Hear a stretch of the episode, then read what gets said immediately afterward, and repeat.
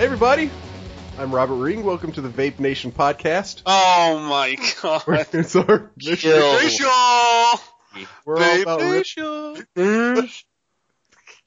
Dude, I'll throw out some V. I'm doing the hand signs right now. I know you can't see, but I'm representing.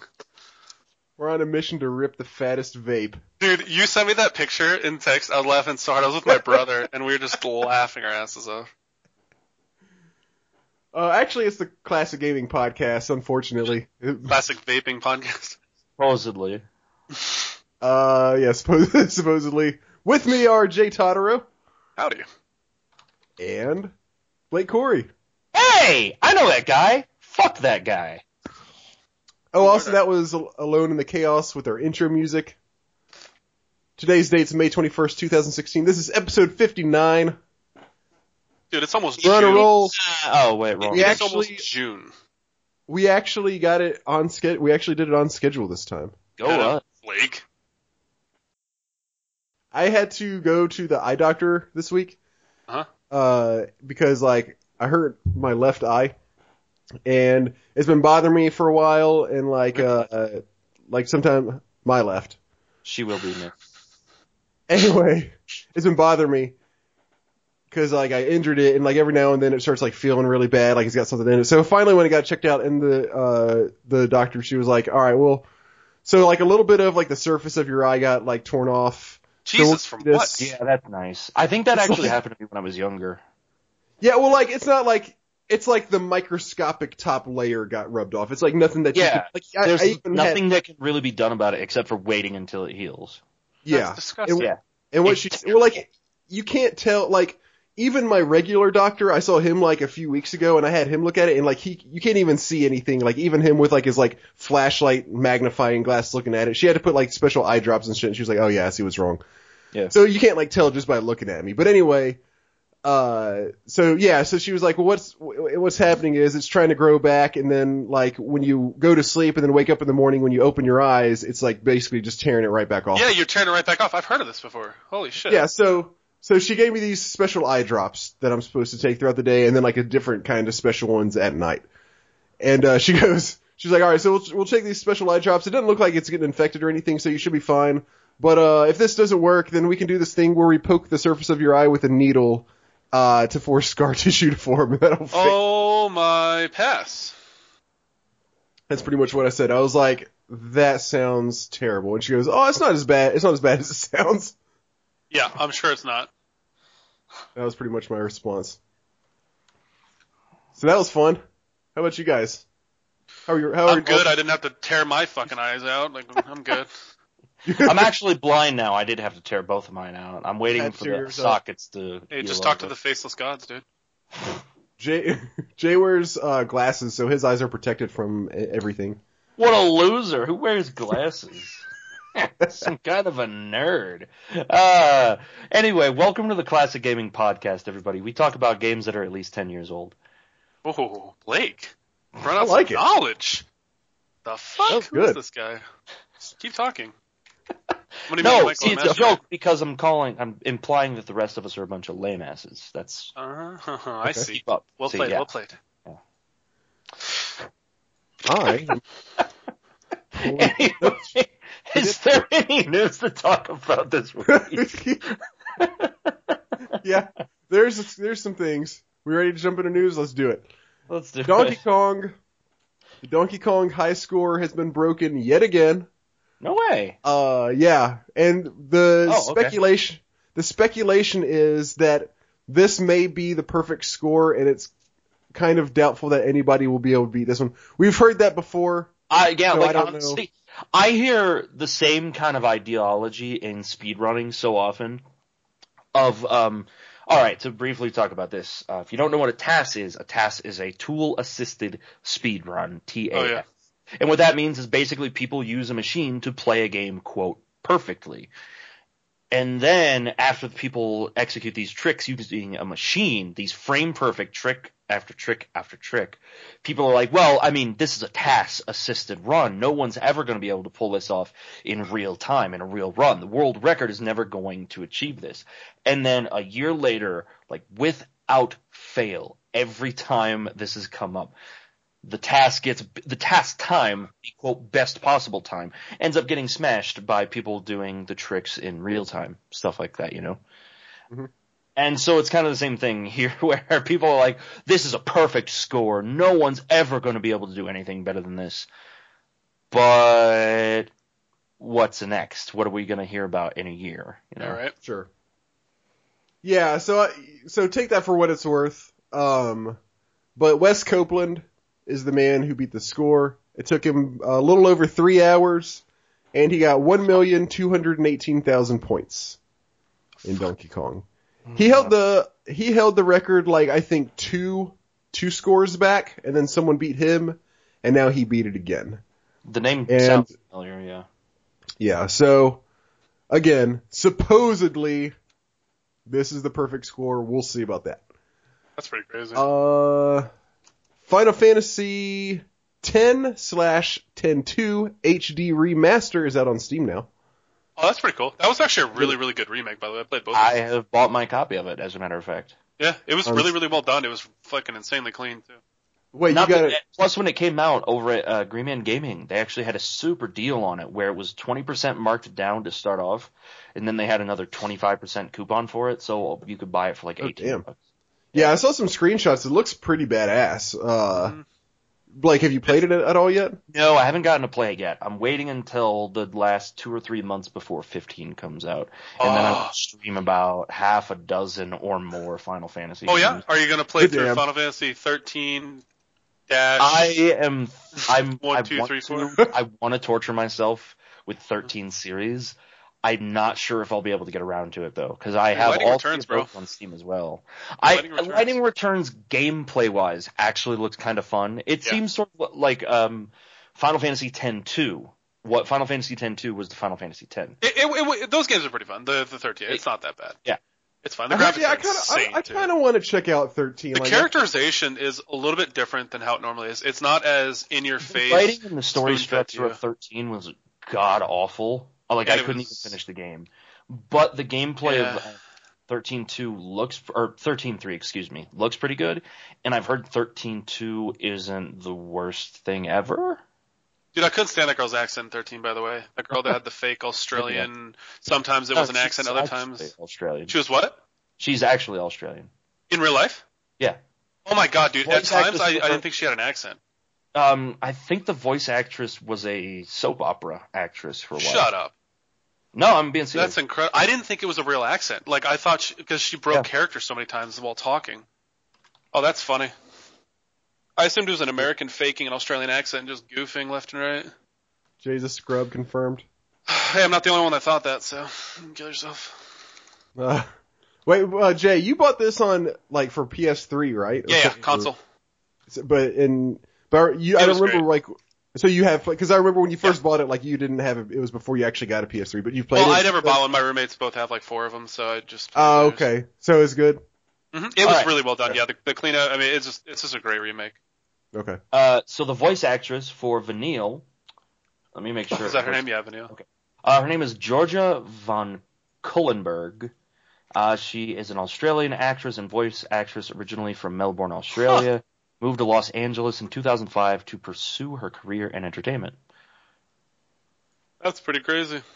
All right. Um. So, if anything, if I had to guess, it was kind of her in like as she was losing her accent, sort of. Mm, Yeah. So it makes sense. It's just weird. Like if, when you play it, let me know if you hear it too. But like Lisa Well, and I were played just laughing. Most of it. I played Oh, okay. 13 the last dungeon, and it's there, but for me, it never bothered me as much as it bothered everyone else.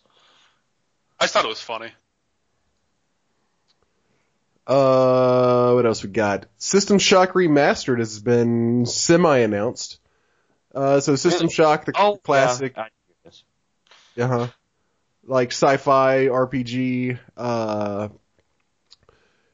it is so. This is System Shock One remastered.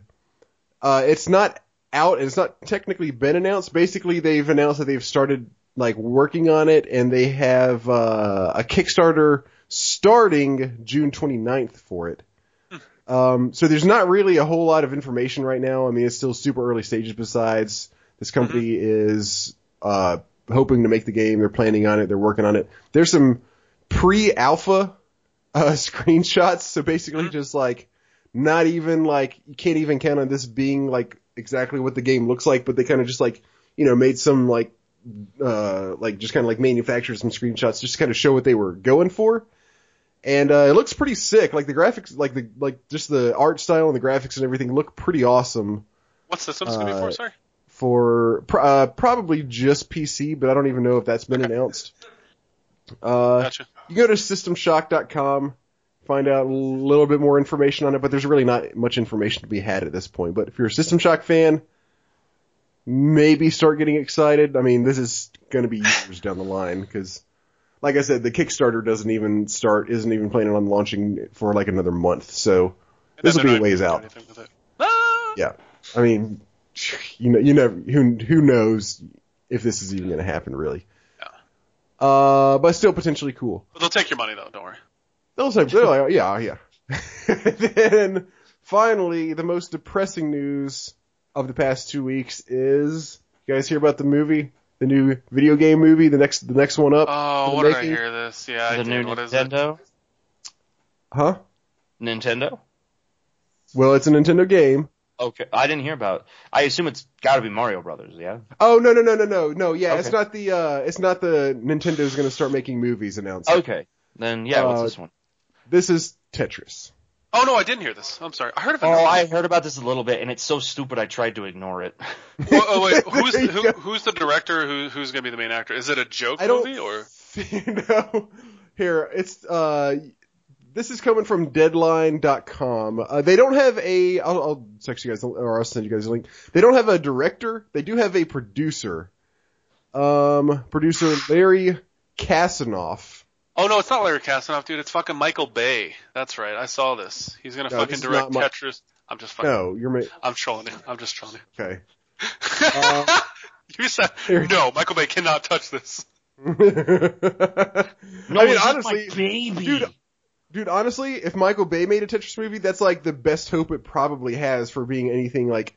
I mean, not It would that he make a lot of money, good probably. Yeah, not that he makes good movies, but at least like usually the movies he makes, at least, like if you just like put earmuffs on or like like don't listen to any of it, like they look pretty awesome. You got This like, is gonna be a trilogy. What? Uh, I, is that what it says? Yeah, like what? What are they gonna do? well, It's they've Tetris. got to have a movie that features each individual. each individual piece. And he... Oh my god. Do do do do do do. Supposedly it's going to be a uh, it's going to be a sci-fi thriller. Yeah, that's what I'm reading here too. I am really. If it was a movie short, you know, it's like a full length movie though. Jesus. If it was something done by Pixar as a little short, then okay. Yeah, I, I could be down with that.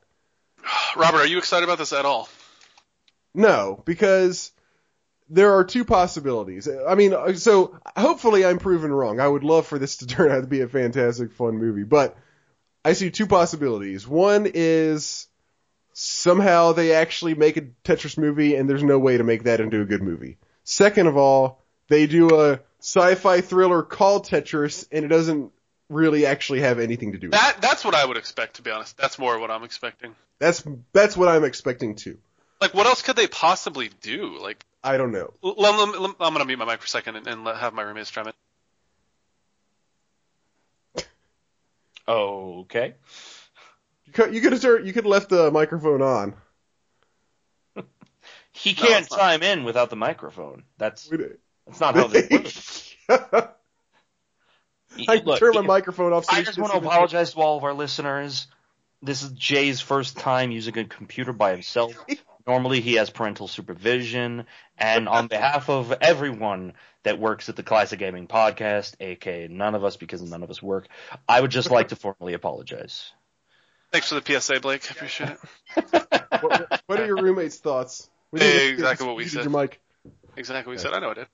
I was just curious what they thought about it. They didn't say anything interesting enough, though. I'm sorry. Oh, okay. Well, Lisa, how, is Lisa there when she gets No, there? she's not her. Why don't you ask her? No, because she's gonna yell and be like, "What?" No, that's good. We can hear her that way. No, that's not good. That's annoying. So, uh, it's I think they're uh, they're starting production on the movie next year, so it'll be a little while before it comes out. Oof, that's rough. Sorry, I'm yeah, I'm I'm taking I'm I can't ha- really handle it. I can't. Yeah, no, I know what you mean. Uh, that's all the news, unless I'm missing something. There was the, there was a news that, that Blake uh, referred to where uh, Nintendo announced they're going to start making movies. Yeah, I'm gonna. I cannot wait for John Leguizamo to reprise his role as Luigi. Who can? Who can wait for that? This, Dude, I wanna see what we've all Toad again. for. I want to see Toad again, man. I Who was appreciate Toad? Was. Toad played by anybody well known? It was just a big ass fucking creepy mother brain looking thing, wasn't it? Okay. Uh, yeah, yeah, yeah, yeah. I thought, well, or was he just one of the underlings? I can't remember now. I think you're, you might be right.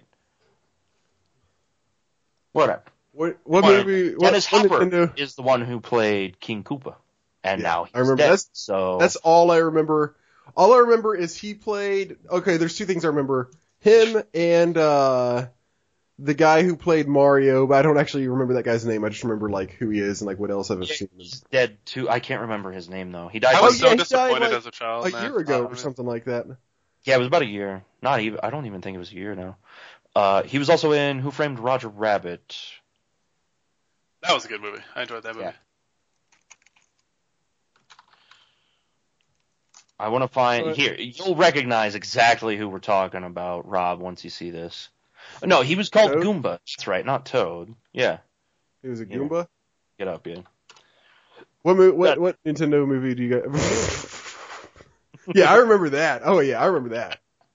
Oh yeah, that's right. Uh, Holy shit, dude! I forgot about that. oh man, I All want right. I gotta look up who played the main character in this. Starring Bob Hoskins. Metroid. There we go. There, that's it. Metroid could be good if you know if they did it right. Do you think they would do it right? I mean, I, you know, we'll give them the benefit of the doubt, but my instinct would be to say no. All right, yeah. Uh, oh, God, I don't want to see a Zelda movie. I don't know. Oh, no, nope, nope, played by nope. Don't even. We're not Shia even. Gonna, played by. I was thinking Shia LaBeouf or that little. Who's the main character in Waiting? I don't even remember the movie. yeah, well, I don't know what you're talking about. Um, fucking Justin Long. Who's that? Oh my god. Totally. Uh, I yeah, I could. s- Uh, let's just go. Let's just go. Why don't we not even talk? Yeah. I'm just trolling. It's just you know they're gonna do something. They would do something really stupid. Yeah, I think a Metroid movie could be cool if they did it right, but I would not have any faith in them to do that. it'd be uh, what- uh, sorry. Samus to be played By Dwayne. The What? Rock. yeah, it's Dwayne. It's The Rock, dude. Samus pulls up her visor. It's fucking The Rock. The Rock. I'm gonna lay the smackdown on Mother Brain. Oh my god, dude. Everybody's like waiting for the iconic moment where she takes off her armor and it's a girl beneath, and then it's the Rock. uh, Oh my god. the sad thing is, like, I would see, like, I would see them most likely being like, oh, we, Ze- like Legend of Zelda, that's the obvious first choice. We got to do that one, and I really don't want that to happen. Yeah. That's uh, that was when Nintendo first mentioned this. That is the game that I heard the most people be like, "Oh my God, Legend of Zelda movie." No, No, no. understand what you're That would literally ruin it. Like that would ruin that I- shit for me. I would expect it to be on the same level as the Dungeons and Dragon movie starring the Wayans brothers or one of the Wayans brothers. Oh, the Wayans Brothers are great. But that movie was not. I was kidding. Uh, I would like to see a uh, like an F Zero movie, I mean- like not not just about racing, but like with like the backstory. And it's got Captain Falcon. He's the main character. That'd be cool. Yeah, like well, let- let's do That could maybe we should do alright. this. Hey, let's do this as our top three next time. Top three movies that are made by Nintendo that we'd like to see made into movies. That'd actually be pretty interesting. All Or maybe even Good. yeah. Or top three we're most concerned about them making into movies. That's You do either or. we can do both, maybe. Pizza is Yeah, aggressive. let's let's do at least one of those, if not both. All right. Anything else before we move on to games?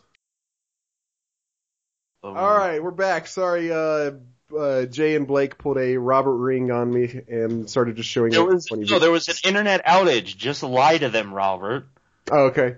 I'll edit that. I'll edit that Yeah. last part out too, where I said. there that. was lightning storm and, and some shit happened. So what games you guys been playing? I haven't actually. How you guys doing? Let's talk about aliens again. Okay. Let's go back to the meme talk. Uh, no, actually, I all right here. I'll go ahead and start off. I don't have a lot to say about my game. I actually played a game off stream because I wanted to test it out for stream. I still want to do it a little bit on stream because it's just that bad. Really? But for now, I didn't want to touch it anymore. So, all right, you guys grew up in the '90s. Do you remember a TV show called Stone Protectors? Googling. No. Yeah. Here, I'll, I'll grab channel? the link for it. Let me throw it up in Channel. Skype chat. Oh yeah, yeah, yeah, yeah. Yeah, so all right, I've seen this it. I never, I don't watch show came in off of the heels of the big troll craze back in the 90s. Anybody who grew up back then will remember this. My one of my grandmas was really big into the trolls she collected. She had 50 trolls or something. What are they called? Th- They're called something trolls, right? Um, wishing troll. They're like No, they're just trolls. Yeah. no, no. They have a specific name, Robert. They're called like. I swear, there's. I think they might just be wishing trolls. I don't. the Trolls were wishing Ah. trolls. Sounds right. Okay, Just- maybe not.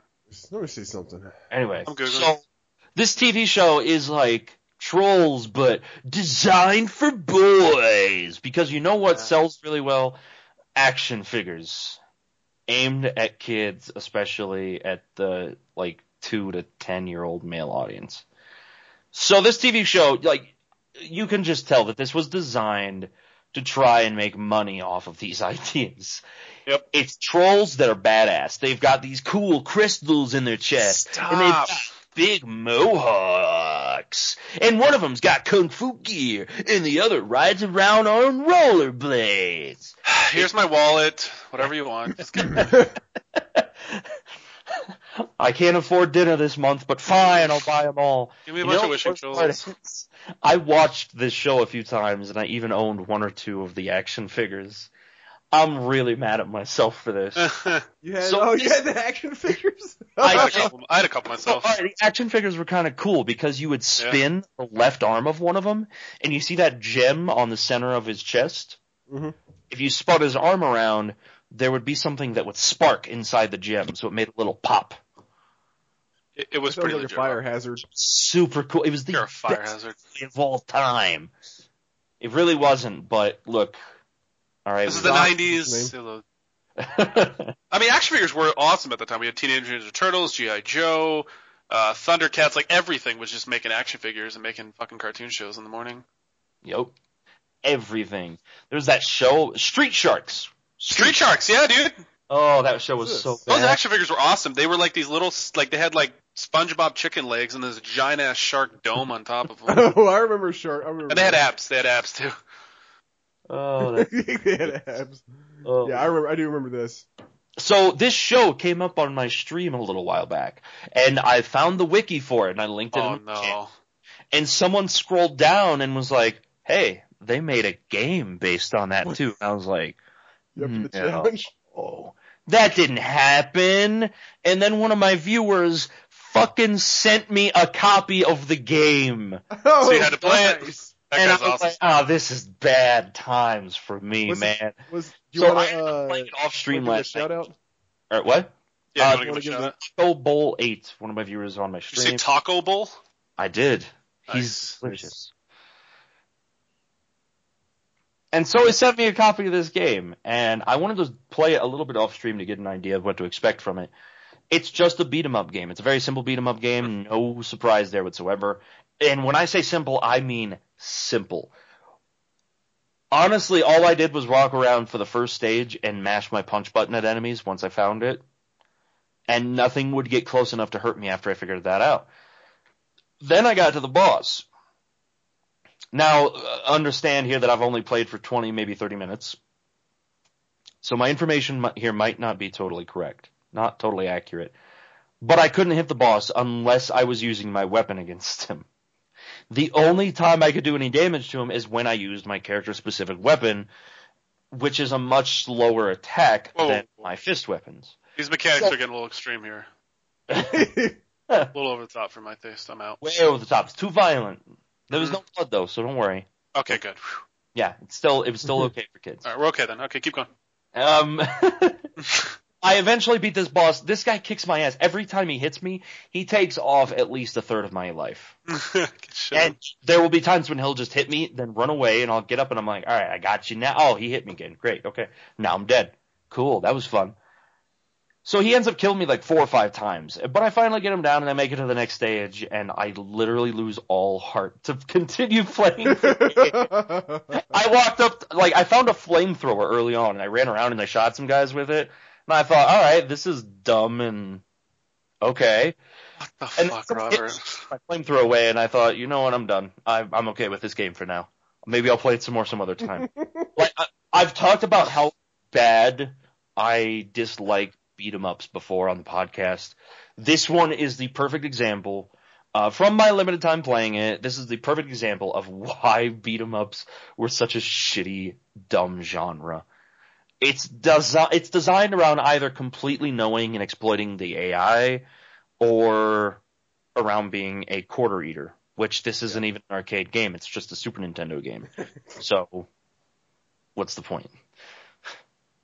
What's the point?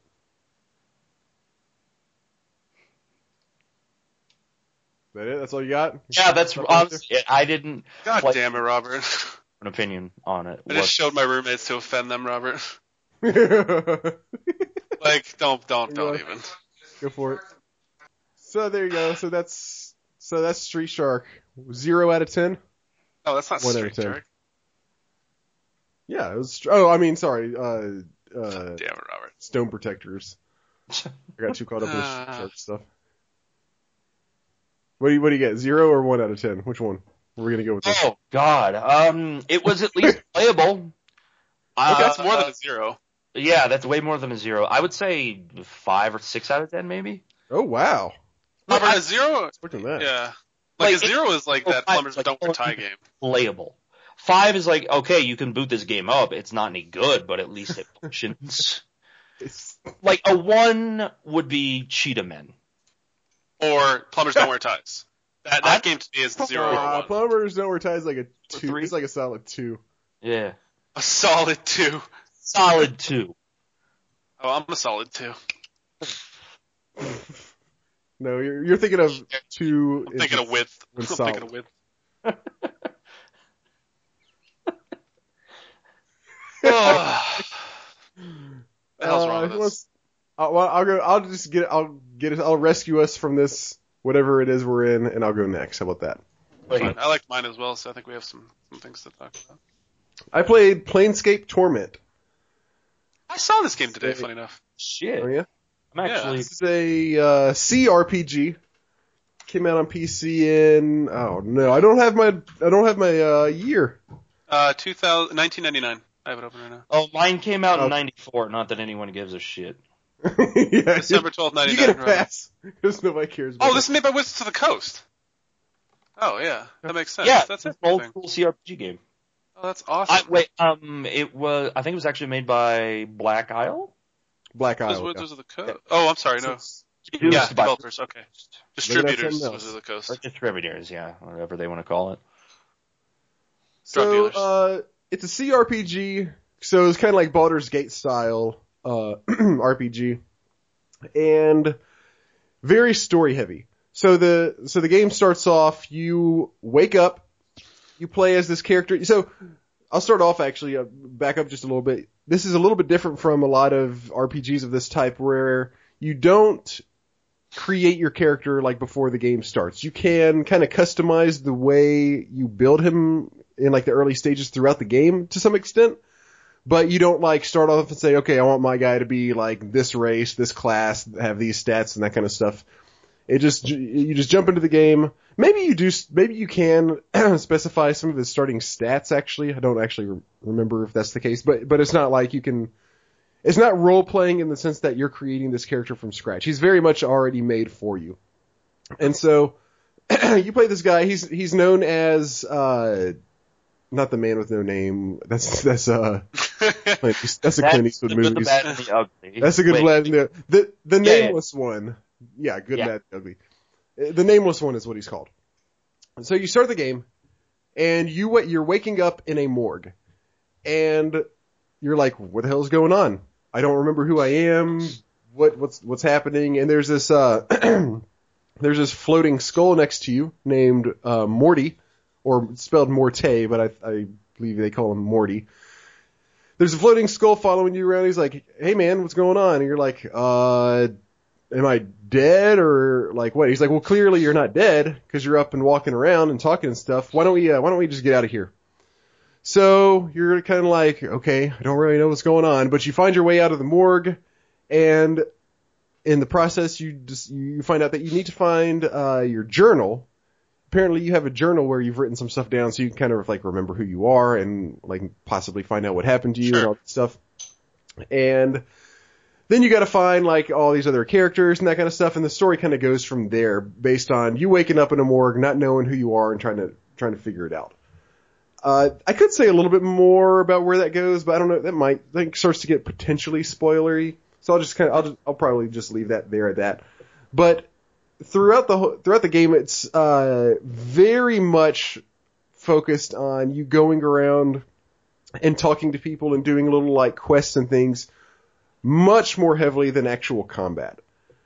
Uh, I think I actually read somewhere that there's only like four battles in the whole game that you have to do there's plenty more than that if you if you want to, but it's like definitely not a a key part of the game, which is kind of funny because because as you level up, you level you are leveling up like your like your combat stuff. It's like you know traditional like intelligence, strength, uh, endurance, probably luck. I'm sure. Always stack health, dude. Always stack health first playthrough.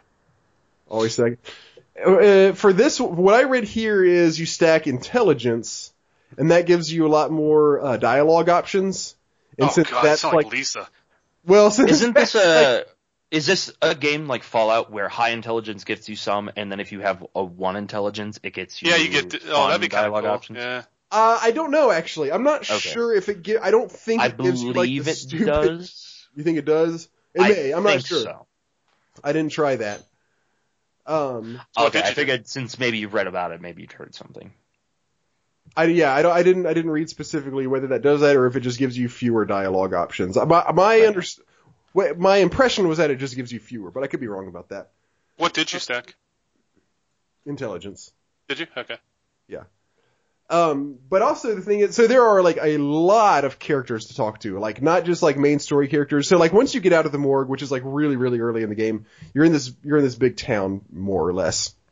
And there are so many characters all over the place, and like all of them have like, all of them play a potentially key part in the game. Like you don't necessarily have to talk to all of them, but all of them have like something to contribute to the story it was actually kind of astounding. Like throughout the entire game, you meet so many characters, and so many of them like can play a role in, in the story. Like I can't imagine how how many lines of dialogue there are in this whole game that they wrote. Like that was that's the thing that stands out to me the most.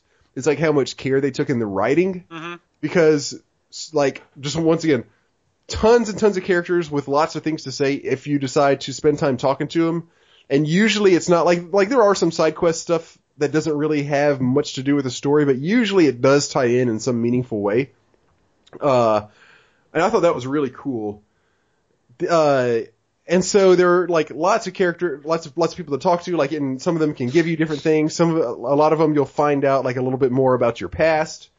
Um, but the thing is also some of them like do uh like perform key like mechanics in the game. Like so I was building my guy on intelligence because I want him to be kind of like more of a spellcaster person, even though I found out ultimately it's not really that important because there are so few battles that you actually have to do.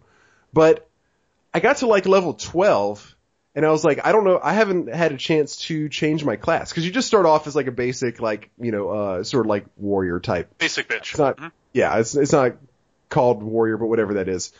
And you got to, you have to like learn how to become a spellcaster. And I was like, I thought that would eventually come like through the level system.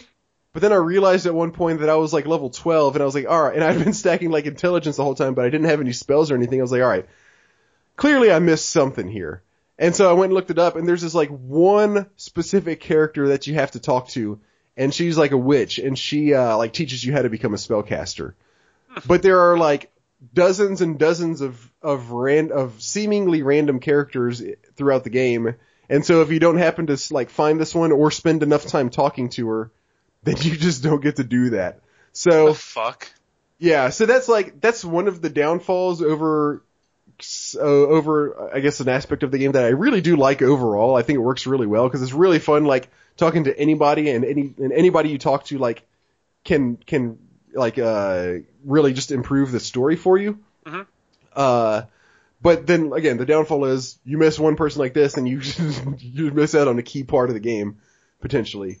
Uh, but anyway, so that that was all that was fine. I found out who that was and how to get past that, you know, and how to find her and everything, and got through that part. Um, the combat is kind of it's not great, and it, it's kind of like I mean traditional CRPG like again like Baldur's Gate style combat where it's not really. It's more like all right, make sure you, ca- you you've got these couple spells, make sure you cast the right one if you need to, and then kind of like make sure your party does enough damage and all that kind of stuff, and you're pretty much good. It's not really that great of combat. The pacing throughout the game is really, I'd say it's pretty slow, but it's okay because the story really stays so strong throughout the whole thing. Uh, and like honestly, at some parts it almost turns into like a point and click adventure game. Because there are like some portions of the game where you spend so much time just walking around and talking to people and, and being like, "Oh, I, you know, can you help me out with this thing that happened?" And you're like, "Okay, let me let me try to like go around and figure out what's going on here, try to finish this quest for you." And there's so little combat involved that it's more a, a matter of like finding the right items, talking to the right people, doing the right things. Where it really resembles a point and click adventure game, at least mechanically, much more than an RPG. Uh, and there, so there's a lot of funny parts in the, well, there are, there's, I don't know, I don't know if I go so far as to say a lot of funny parts. There are, it's got plenty of humor along with like the more serious stuff.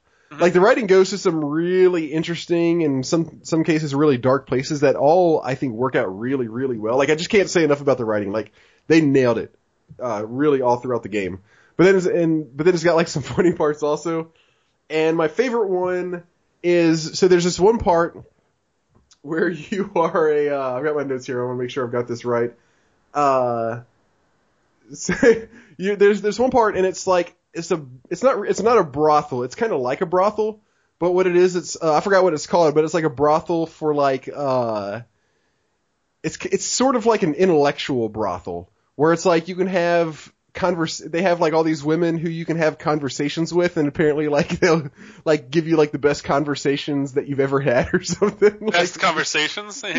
yeah yeah something like that so you go in there and there and like you spend a good portion of the game in this place because like there's like 12 uh women who work there and like a few of them have issues like oh somebody stole my like perfume or whatever. Can you find out what it is and i'll give you this like you know i'll help you out in this way or whatever. So you spend a lot of time there.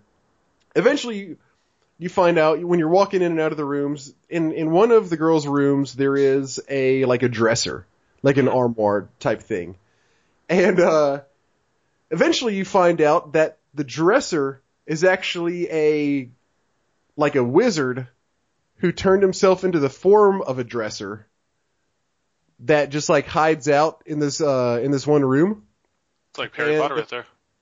and uh you're like talking to him at one point. He's like yeah can you get me this or that? And you're like fine whatever.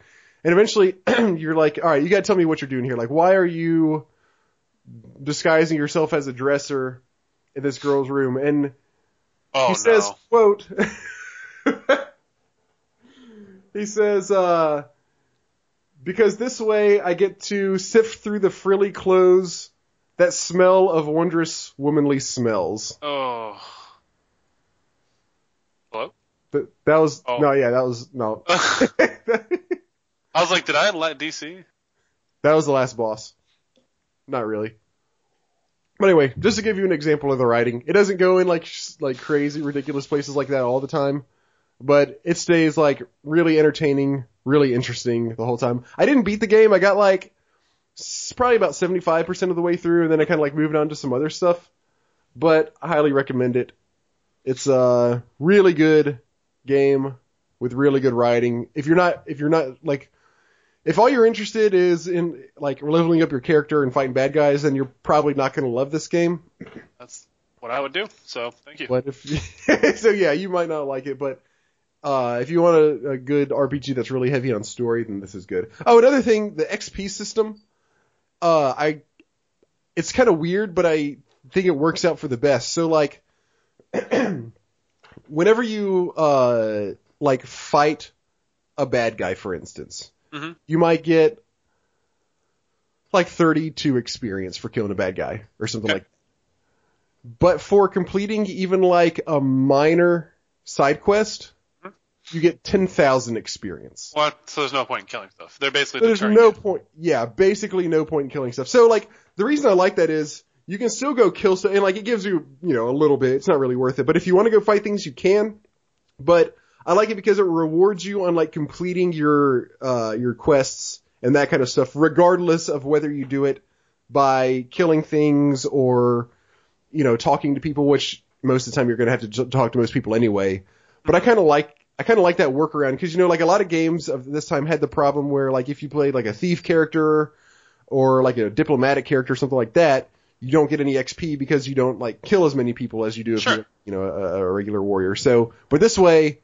It kind of takes it to an extreme, but it gets around that by saying, okay, if you complete the mission, then you get a shitload of experience. Well, it'd be one thing if it was like you know you have to you kill X amount of mobs, it's equivalent. But to say killing mobs is pretty much useless. I Yeah. mean, 32 versus 10,000. That's hilarious.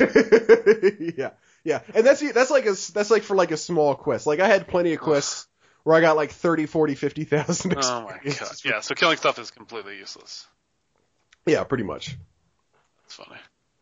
So there you go, Planescape Torment. It's got a really good reputation. I had never played it before until now, and uh, and it's it's a really good game. Glad to hear it. Yeah. Any Uh, closing thoughts? You good? Closing thoughts. Uh, I like the dresser that Yeah, dude, that's hilarious. in the. Do you, did you watch the Harry Potter movies? That's, that's what I was bringing up before. I've seen the first one. Okay, there's a guy who dress who turns into an armchair to hide at one point. That's what I was referencing. Uh, uh, I was about to say something else. I don't remember what it was. Professional. Who cares? Go on. Well, Jay, Jay what, you, what, what, about, what about you? So, so for uh, for this week, I played Red Alert. Um, which Oh, is made by- nice. Yeah, so this is what I was talking about before. I was, I was trying to find a working version of it. So this is 1995 by Westwood Studios, which this is another one of my favorite developers when I was a kid, uh, along with Bullfrog and a couple other ones that made some really, really unique titles that I've kind of, I was, it, after I saw the first one, I kind of read into the other ones. Like basically the, these companies made fabulous titles. They were then purchased by a larger company who was a competitor and then squished. one by one by one, and that's exactly what happened with with with Westwood as well. They were purchased. They combined with another company, were purchased by EA, and then squished a couple years later. But anyways, before they before they dissipated, they created uh, the Command and Conquer series, which evolved into probably 25 titles in total, along with the Red Alert series. And Red Alert, Yeah, uh, Red, Red Alert was like it's like Command and Conquer Red Alert, right? Like Yeah, Command and Conquer Cold exactly. Red. Yeah, okay. Yeah, I mean they, they were all for the most part RTSs. Um, and this this game was just a blast when I was a kid. I played this game a lot on on LAN. I played this game once the internet became a thing, and it's a, it's a militaristic RTS. Um, you have the overhead view. Um, there's not really different factions like there are in like StarCraft or Warcraft or anything like that, but there are different. Um, Well, there Countries. are. There's two. There, yeah. Well, there's but there's two different like. Well, you go. I'm sure you're gonna get through this. No, yeah, so as it says, I mean, there are like three. There's there's good guys, there's bad guys, and then there's the um. There's there's three different factions, and they all, for the general idea, have very similar build patterns with a couple slight variations. They're, well, there's they're two like different. There's like two different main. There's like the Axis. It was basically like the Axis and the Allies, yeah, right? it's the Soviets, it's the And Soviet GDI, and then there's a third one too. but they Um, have like two different sets of like three like three or four countries all have like this set of units and buildings and then the other three or four countries have like the like another set of units and stuff. And then and then each country has like a very slight variation. Like I think the Russians have like dogs, or they can build dogs earlier, or Yeah, something yeah. like that. Like yeah, there's like some some uh, miniature stuff. For the most part, for me though, playing against other people wasn't what interested me. I did, actually didn't even know this game was an esport at one time until way later, like when all the ex pros transitioned over to StarCraft 2. Do you remember that uh, Diapollo was a commentator for Command and Conquer, and then he he actually played Command and Conquer that. as well. Yeah, I didn't know that. He talked about that a lot on the stream. Anyways, so the game I played, uh, Red Alert 1995, uh, it was a fantastic RTS. I played this game a ton when I was a kid, and it's it's actually really funny because most of the time when I played this game, I didn't play versus my friends. We played versus the AI, and it was the reason was because the AI was was pretty damn good. I mean the the micro in this game is, is kind of awkward. It's it's very delayed, so you will tell your unit to do something, and probably like one one and a half seconds later they'll actually do it. And if you spam a command, they will just stay in place. So you have to be Oh, really? very very specific on your micro. Yeah, you can waypoint, you can do stuff like that as well. But, But, so did y'all um, do like two on one or two on two or what? We a lot of times we would do equal numbers and we'd lose. Like, Okay, it- so like it- two on two on two co-op. Yeah, exactly. And, and it's not like we were exceptional players or anything. It's just the AI would either rush you with something crazy, or they would mass uh, mammoth tanks, which is like end tier content or Oh, yeah. end tier creatures, and just dominate your base, or just nuke you, one or the other. Um, so I've been trying to play this game for a while. Um, I checked GOG, I checked Steam, I looked around a lot of different websites, and I couldn't find anything. I was legitimately w- willing to buy this game because it is so hard to get compatibility mode working for it because it's so old. I mean, this game's 20, 21 years old. And uh, shout outs to a website called OpenRA, which the RA is for Red Alert. Uh, this guy basically made a compatible uh, compatible version, compatible version uh, of the game that runs incredibly smooth. And he actually added all the missions. I don't know if he manually input them all, but or they did, but um, they inputted all the missions, the multiplayer. There's even an online lobby that you can connect to, and it runs in really really smooth. The sound effects are great. Uh, the music's perfect. It, it's exactly how it was, and it's it's really really cool. And I'm, I was really excited when I found it because I was like, you know, this is a game. I have the discs, but even with the discs, it doesn't run. Like the, it's really hard to get this to run in compatibility or compatibility mode. Yeah, Oh, I'm go. sure it's like yeah, because it's so old. yeah. It's it's unfortunate the games like this, like that, once they hit a certain age, it's like it's really hard to find a working version that actually does it properly. Or or even better, like there's a lot of games that I found um, over the years that I've wanted to play, and I'll get a version that works, and then I'll get into the game, and it's like you can't like when you when you move your cursor to the edge of the screen, it won't move. Like it won't move the the, the screen. You have to use the arrow keys to rotate your camera around the map. Or if you click off the screen, it minimizes when you're in full screen mode. Or you have to play in window mode that's like a, a the size of you know your hand. Like that that is like a lot of the issues that I come up with with some of these older titles. And I'm just very thankful that somebody actually spent the time to to do something like this. And I mean, they're not asking for money. I didn't I didn't even see anything about it and it's really fun. I mean, the game, the the campaign is is a blast. I mean, I've always enjoyed playing some of these. Um, the original Command and Conquer, uh, the very first one that they made, the last level of the entire campaign, I you, you just Google it sometime. There are it is so hard. It is incredibly hard. Like the idea is you are surrounded and you have to survive for a certain amount of time, I think it was. And you are completely outnumbered, out teched, you have limited resources, you you just it, it's so hard. Like people do these incredibly complex strategies just to, to beat the single the, the last level. It's kind of like the last level. Do you remember the last level in uh, StarCraft One Brood War? I think it was. The last Zerg mission was like insanely Kinda. hard. Yeah, so it, it, I'm really excited to go back and play this, and I'm gonna look for a version of Command and Conquer as well because I wanted to play that recently, and some guy did make a version that works on new computers, but he he didn't have the campaign. He made his own because he couldn't find. I don't know if he didn't want to spend the time to input it himself, or if he couldn't translate it into you know whatever system he's running it through uh, for the original Command and Conquer. But overall, I mean, this game it was exactly what I remembered. It was really fun. Uh, there's not. I, I would never look at this game and go, yeah, like this is a game that I would recommend to a lot of people to, to go back and play. It was fun for for nostalgic purposes. Um, the the skirmishes against other people or against the AI was really fun. I didn't play against anybody because I didn't want to get completely shit stomped because you know that's always good for your for your ego. But yeah, it was it was a blast. I uh I used to play this game. This was like the first. I think this well, Command and Conquer was the first real time strategy game that I played, but uh this was like the first one. Like that game was all right. Command and Conquer was okay, but Red Alert was like Yeah, this is a good ass game. Like I used to play it's like in me and my uh this is the first game that I used to play like against like like multiplayer also. Like me and my friend used to play on dial up against each other. and it actually per- it actually performed pretty like surprisingly well uh over dial up. and like this is this is the first game that I played somebody against over you know the internet or dial-up Mm-hmm. connection or whatever, and uh, it was uh like we like I spent so much time with like I sucked at it. I always lost, but it was like such a fun game to play. Like this is like in Command and Conquer, it was like I feel like it was more like you build one unit like every five minutes or something like that, and like you don't really get much. There's like not. It's like really a slow moving game, and you have like really limited armies just because of like the time it takes to gather resources and all that. But Red Alert, you'd have all your like ore trucks out, like gathering ore, and you got to protect them, and you can launch like missile strikes with your airplanes. Yeah, I didn't talk about all got- that too. There's some Yeah, you- really complex shit in Red Alert, like the planes, the boats. Yeah, like the planes are, are really interesting. They only have five shots. So after they're done, Yeah. after they shoot five times, they have to go back and land and refuel. So Yeah. you can keep them in the air and just have them hover and then use them. Like the boats, this I, I I didn't actually use too many boats, so I don't know if they're the same. But like yeah, the technology there's like an EMP that that wipes your opponent's base because the two major resources are ore um, and the other one is power. And power is obviously generated by uh, building structures. Man, right. I can't tell how many times I got unpowered, which is like where you're you're you have too much too many structures pulling power and not enough power going into it. And what happens is all your buildings take like uh, it's a lot longer. It's like four or five times as long. So if you goof and you overpower yourself or underpower yourself, then you try and build a power plant, it takes forever. So it puts you really far behind. It's Yeah. really it's really punishing and funny. I do remember the boats. They don't have to go back and like Okay.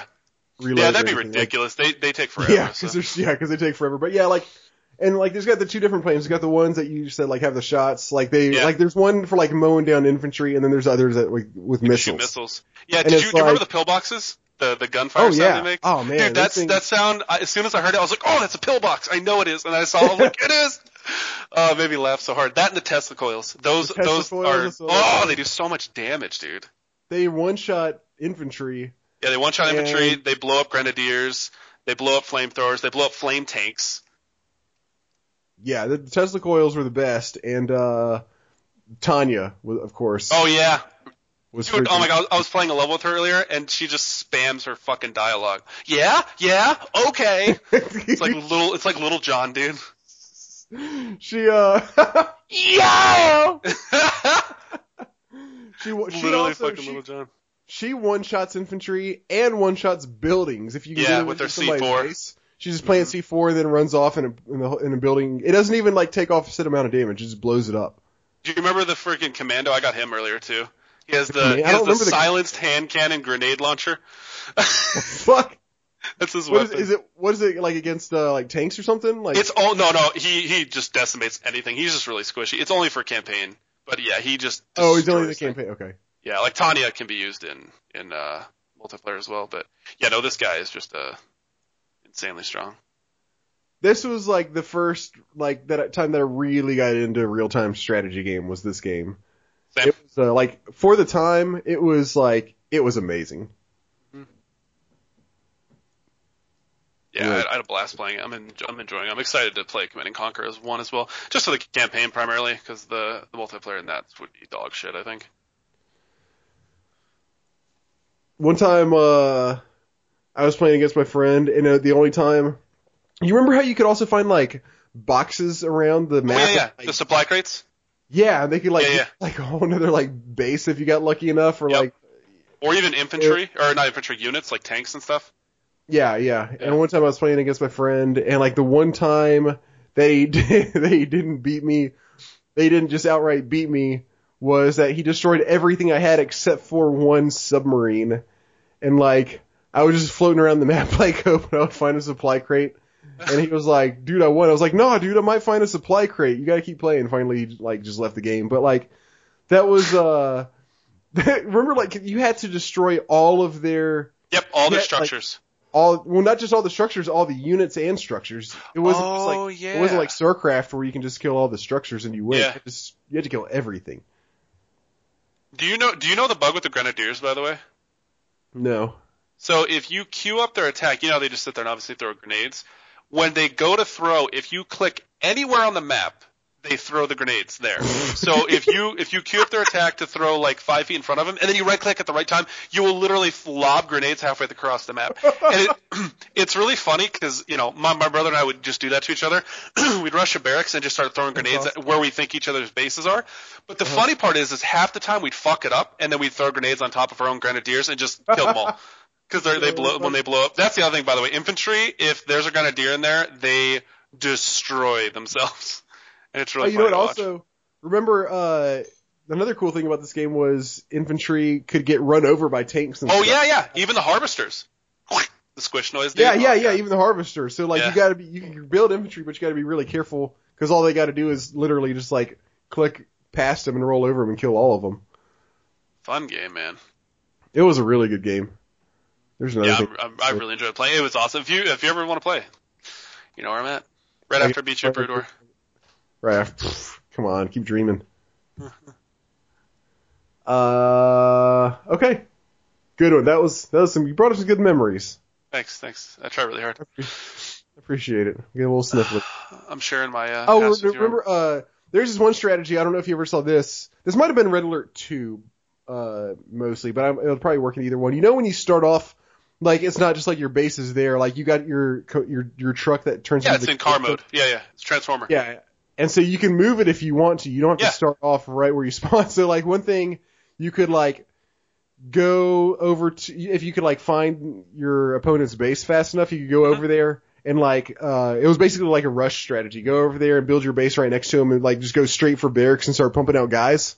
Mhm. And they could be, and, like, if your base is right next to his, and you can, like, and if he wasn't, like, just instantly building guys also, you could just spam in- infantry and potentially beat him just by, like, going straight to infantry in like two seconds and having And just get engineers, dude. Engineers are so dope. I was laughing so hard when I did what do the engineers do? I don't. They take Oh. over their buildings. That's oh they're low. yeah. Yeah. Oh man. They either deal like I think it's like they deal like 500 damage, or if it's low enough, they just take over it like a mind control effect. That's So that would actually be a really funny strategy, just like blow up their barracks and then just take it, or I get it think I might low.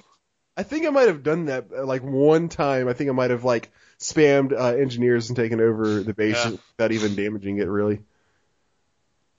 Dude, that And there was, there, you know what's, what was crazy to me is that the interaction with the uh, the map, like there were there are bridges that you can actually blow up using tanks or Tanya, and like they Oh, actually right. permanently get destroyed. I was like, Yeah. what is this? like, what? I don't remember this. I had a lot of ti I had a lot of fun with the uh with the map editor. This was the first game that I Oh yeah, same. map editor on too.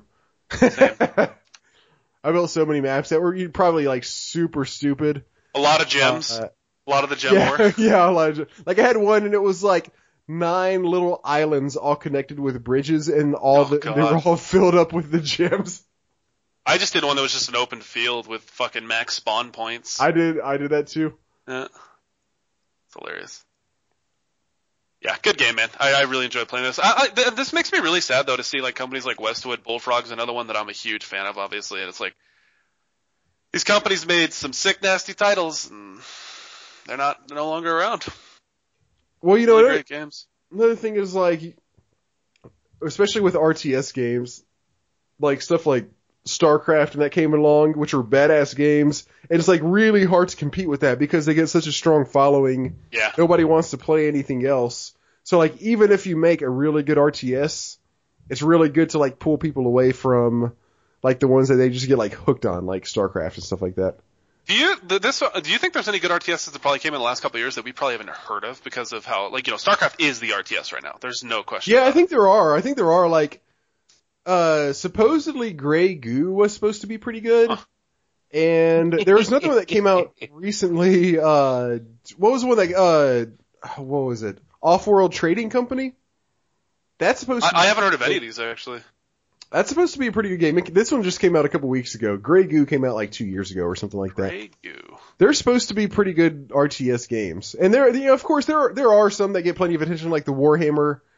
Yeah, Yeah, those games are it's- all my. Actually, that's a good one.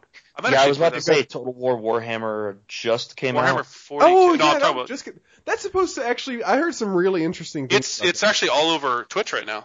Yep. Is it? Yeah. Uh, do, do, do y'all know if it, Yeah. like what what little I've heard about it? Like I'm actually kind of interested in possibly checking it out because it sounds really interesting. Now Overwatch Monday. You're not looking at anything. I know. yeah, Overwatch. don't, don't even bother. I If keep telling my roommate that. Now, it's going to be sixty dollars that you don't get a return on until another three months from now. Let's see, Warhammer, the original one came out in when? So let's see if I can play it for the podcast. Cool. yeah, I've got Warhammer 40,000 uh, in my Same. Steam library. The RTS? Dawn of War, yeah. Yeah. Dawn That of was War, that's the around one. That was a great game. Yeah, that's definitely Perfect. open. I'm definitely gonna fucking play that shit. Yep. Wait, wait, Dawn wait. of War was great. Dawn of War was actually the game that got me into RTSs. I don't have that one. I've the original Dawn of War, and then uh, my friends and I would play all of the. Oh, it is Dawn of War. Warhammer 40k Dawn of War. Yeah. Yeah, it's a long ass title. Yeah, it's a ridiculous title. Mouthful. Holy shit. Yeah, we'll, It's like and then there's like three or four different expansions for it. We'll have to play that sometime. I'm down, dude. Let me know anytime. I'll freaking download that and play that with Have you. y'all ever played it? Have y'all actually Yeah. played Oh yeah. I used to play the uh the aliens. What are they called? Like the Aldor, Aldor, something like that. I've only played like halfway through the tutorial, so I don't know. I, I tried playing through the campaign. It's actually pretty challenging, and the AI is. Uh, I remember, obviously, I was pretty stupid, but um, was pretty good. I remember they would actually like tech and stuff gonna have to check it out. And instead of just rushing you like in StarCraft, and if the rush fails, they just AFK. yeah. oh, my rush didn't work. I'm AFK. oh man. Rush didn't work. GG. That is literally my my brother playing RTS. Says, well, Yeah. I six pool and it didn't work. I'm AFK. Uh, Cool. Okay.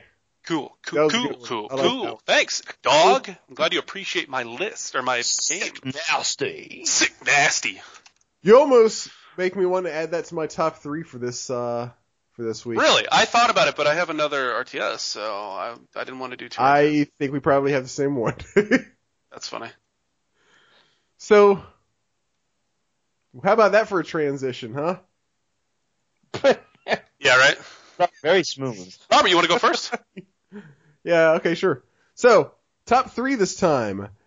Top Great three list. games we would like to see inducted into the World Video Game Hall of Fame that haven't been nominated before. And if you have a list, pause the pause the podcast and tweet it to us. So, yeah, I got a list. Dude, it's in the, it's in the, uh, dude, weren't you watching Skype earlier? Or, or Friday? No, I'm talking about if if it's if you're the first time you're hearing about it. So these are the only stipulations that cannot have been nominated or uh, yeah nominated yet for the World Video Game Hall of Fame. Do you want me to run through that list real fast, or just should we Please. not worry about that? I'll do Yeah. it. In Okay, 2015, we had nominations of Angry Birds, Doom, FIFA, The Legend of Zelda, Minecraft, Oregon Trail, Pac-Man, Pokemon, Pong, The Sims, Sonic the Hedgehog, Space Invaders, Super Mario Bros., Tetris, and World of Warcraft. In 2016, we had nominations from Elite, Final Fantasy, Grand Theft Auto 3, John Madden Football, The Legend of Zelda again, Minecraft again, Nürburgring, uh, the Oregon Trail, Pokemon Red and Green. Did it specify on the two different years there, Robert? I actually wanted to know about that. I meant to ask. What? Because That on the can't be- list, you uh, you specified that it was Pokemon Red and Green, but on the 2015 list, it only lists Pokemon. And Oh, I think it probably. I think on- it was red and. I think it was red and green in. in If they get nominated one year, can they be nominated again if they don't make it in? Yeah, several Okay. of them were. Legend of Zelda and Okay, that's what I Minecraft. assume. Okay, Yeah. good, good, good, good. Okay. Uh, and then to finish out the list, we had Sid Meier's Civilization, The Sims, Sonic the Hedgehog, Space Invaders, Street Fighter 2, and Tomb Raider. So in other words, those are all off limits. Yep. We had to pick three games that we would like to see inducted that were not uh, any of those because last time we picked the ones that we wanted to be inducted that were from those Do lists. you have uh, the list handy of which ones were nominated both years, or which ones were uh, voted in both years? No, but I may be able to tell you off the top of my. I may be able to tell you from memory. Let's see. I believe this year was Space Invaders, Sonic the Hedgehog, The Sims, Oregon Trail, Yeah. Legend Minecraft? of Zelda, and Grand Theft Auto 3. Zelda made it And in? then And uh, yeah. Okay. yes, and That then list isn't to the- totally terrible. it's just still so surprising that something Yeah. like Pokemon and, uh, for me, Street Fighter 2 wouldn't make it in. yeah, Sure, that Fighter was- 2 doesn't surprise me because most people don't have the appreciation for it that you guys do. I know I- that's part of it, it's but unfortunate. it's in a cornerstone of that Yeah. the entire fighting game genre. I just figured that would get it more traction, especially when things like uh, I don't know, like Space Invaders and Sonic Hedgehog make it in. Blake, did you see that guy that competed at a tournament against Pierre Balrog? What his name was? He tweeted no, us. but I heard a little bit about. I keep something. messaging. This was his name, Robert. I assume you can't say it on the podcast. You no, I can't. His name was Pierre Balrog. I kept tweet. I, kept- I kept. I keep messaging him on Facebook and posting on his stuff. Like he posted, he was like, "Hey, I'm streaming right now," and I typed in twitch.tv slash Pierre Balrog. That's, That's pretty good. awesome. Uh, and My favorite uh, Street Fighter, my favorite guy's name that I've seen in a Street Fighter tournament was Richard Cox. oh God. You would, you would. 2015, I've got the list here. 2015 inductees were Pong, Pac-Man, Tetris, Super Mario Brothers, Doom, World of Warcraft. And WoW is went through. Yeah. Okay. Okay. Okay. None So- of mine are on there. That's good. That's good. Uh, all right, so okay, okay, I'll start. My number three. So, uh, do we have want to have some kind of honorable mentions beforehand? I think we should do them after in case we overlap. Yeah, let's do them after because we're probably gonna Okay. end up saying somebody else's Alright. a bit. Um. mm, So, so the I guess we'll just really quickly the kind of the stipulations that they use or the require not re- requirements, but what they look for for the World Video Game Hall of Fame is that it was like influential, crossed cultural boundaries. Uh, it's had some sort of like uh, it's like lasted in pop culture in some way. Am I leaving anything major out? That's pretty much kind of what they're looking for, right? Yeah, more or less. Yeah, I think that's a pretty Yeah.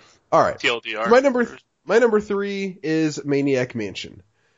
This was the first. This is of course a point and click adventure game. It wasn't the first point and click adventure game, but it was the first one that used the like verb system, uh, specifically the SCUMM system that became so popular. Uh, mostly, uh, you know, obviously in LucasArts games specifically, but it kind of became an iconic thing in point and click adventure games in general and sort of not so much copied, but it definitely influenced other point and click adventure games as well to use systems like this where you choose an action that you want to do on a thing as opposed to typing in words or like just having a use button, which kind of ha- actually has sort of become the norm now. Uh, this was the first game where you, it was the first point and click adventure game where you had the list of verbs at the bottom of the screen and you would say, I want to look at something and you would click look at and then look at the item or open, you know, unlock, unlock was actually a verb in Maniac Mansion, which is, which didn't last, I think, into any other game past this one. But, uh, it had, you know, things like use, open, look at, walk to, and that kind of stuff. So, since I'm a big point and click adventure fan, I'm going to go with Maniac Mansion because it sort of set the set the standard for a lot of point clicks to come. Robert, was there any? Uh, have any been nominated or made through for point clicks? No, I- no, none, of- none of Oh, that's really sad. What? That's like a complete genre that's being overlooked.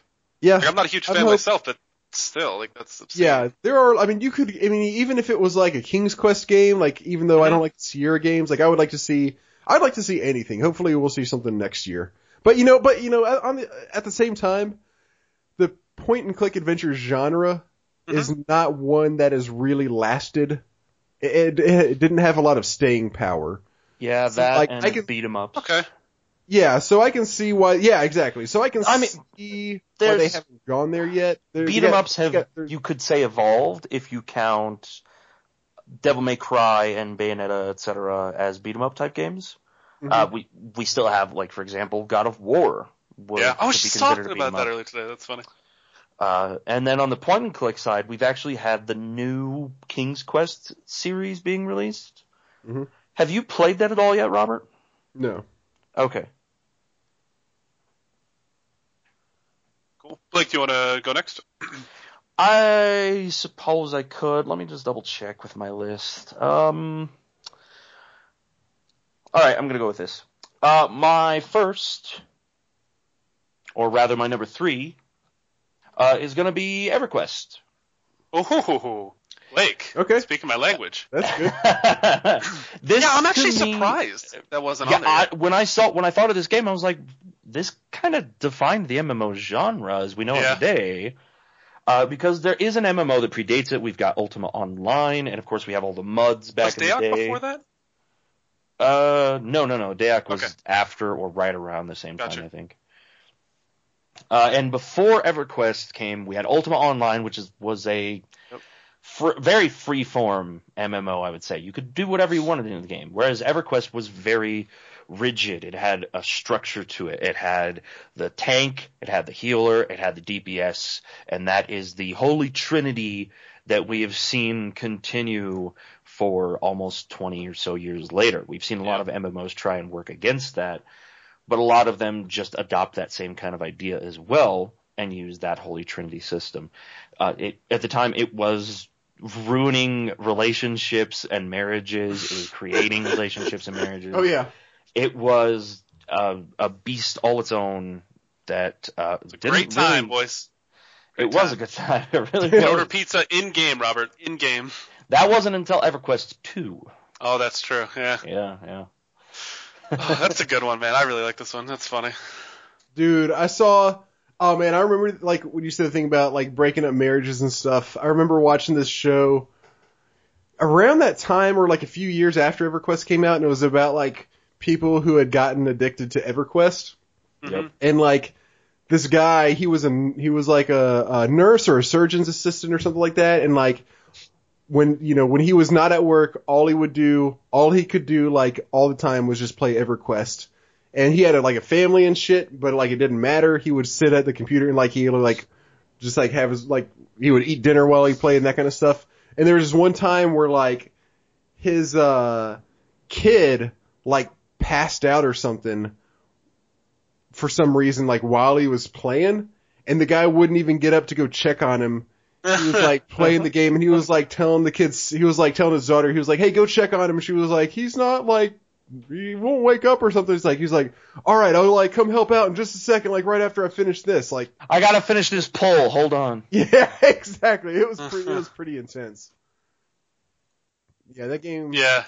And then there was like, you know, of course, there's stories about people who play for like 24 hours straight and shit. Like, I actually did a, a report on this in college for something, but like, there was this one guy who played for like 24 hours straight, and he started like, as you as you would probably, he started hallucinating that like the monsters were coming out to get him, and they people found him like running out in the street because like he thought the uh like the mobs were after him.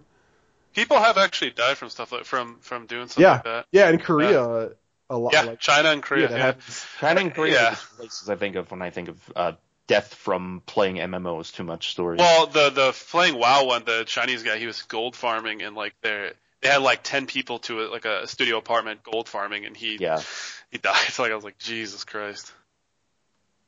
Insane. pretty shitty situations. Yeah. But all in all, that's a great one, dude. That is a really good one. Cafes and stuff like that. But yeah, EverQuest, it like FF11 and World of Warcraft basically would not exist without EverQuest. Yep, that is 100%. absolutely correct. Like at least, yeah, they would not be as what they are today. That is for sure. Anyways, so my number three is actually Tony Hawk Pro Skater. Um, the reason, the the reason for this is actually a couple things. One, because during this time when Tony Hawk Pro Skater came out with um, the original Tony Hawk Pro Skater, action sports is what they called them at the time, which was like BMX, um, skateboarding. What other kind of action sports were becoming a thing? I think those are the two big ones, though, right? Which ones? All right. Good. Uh, I said BMX and, and skateboarding. Um, Okay.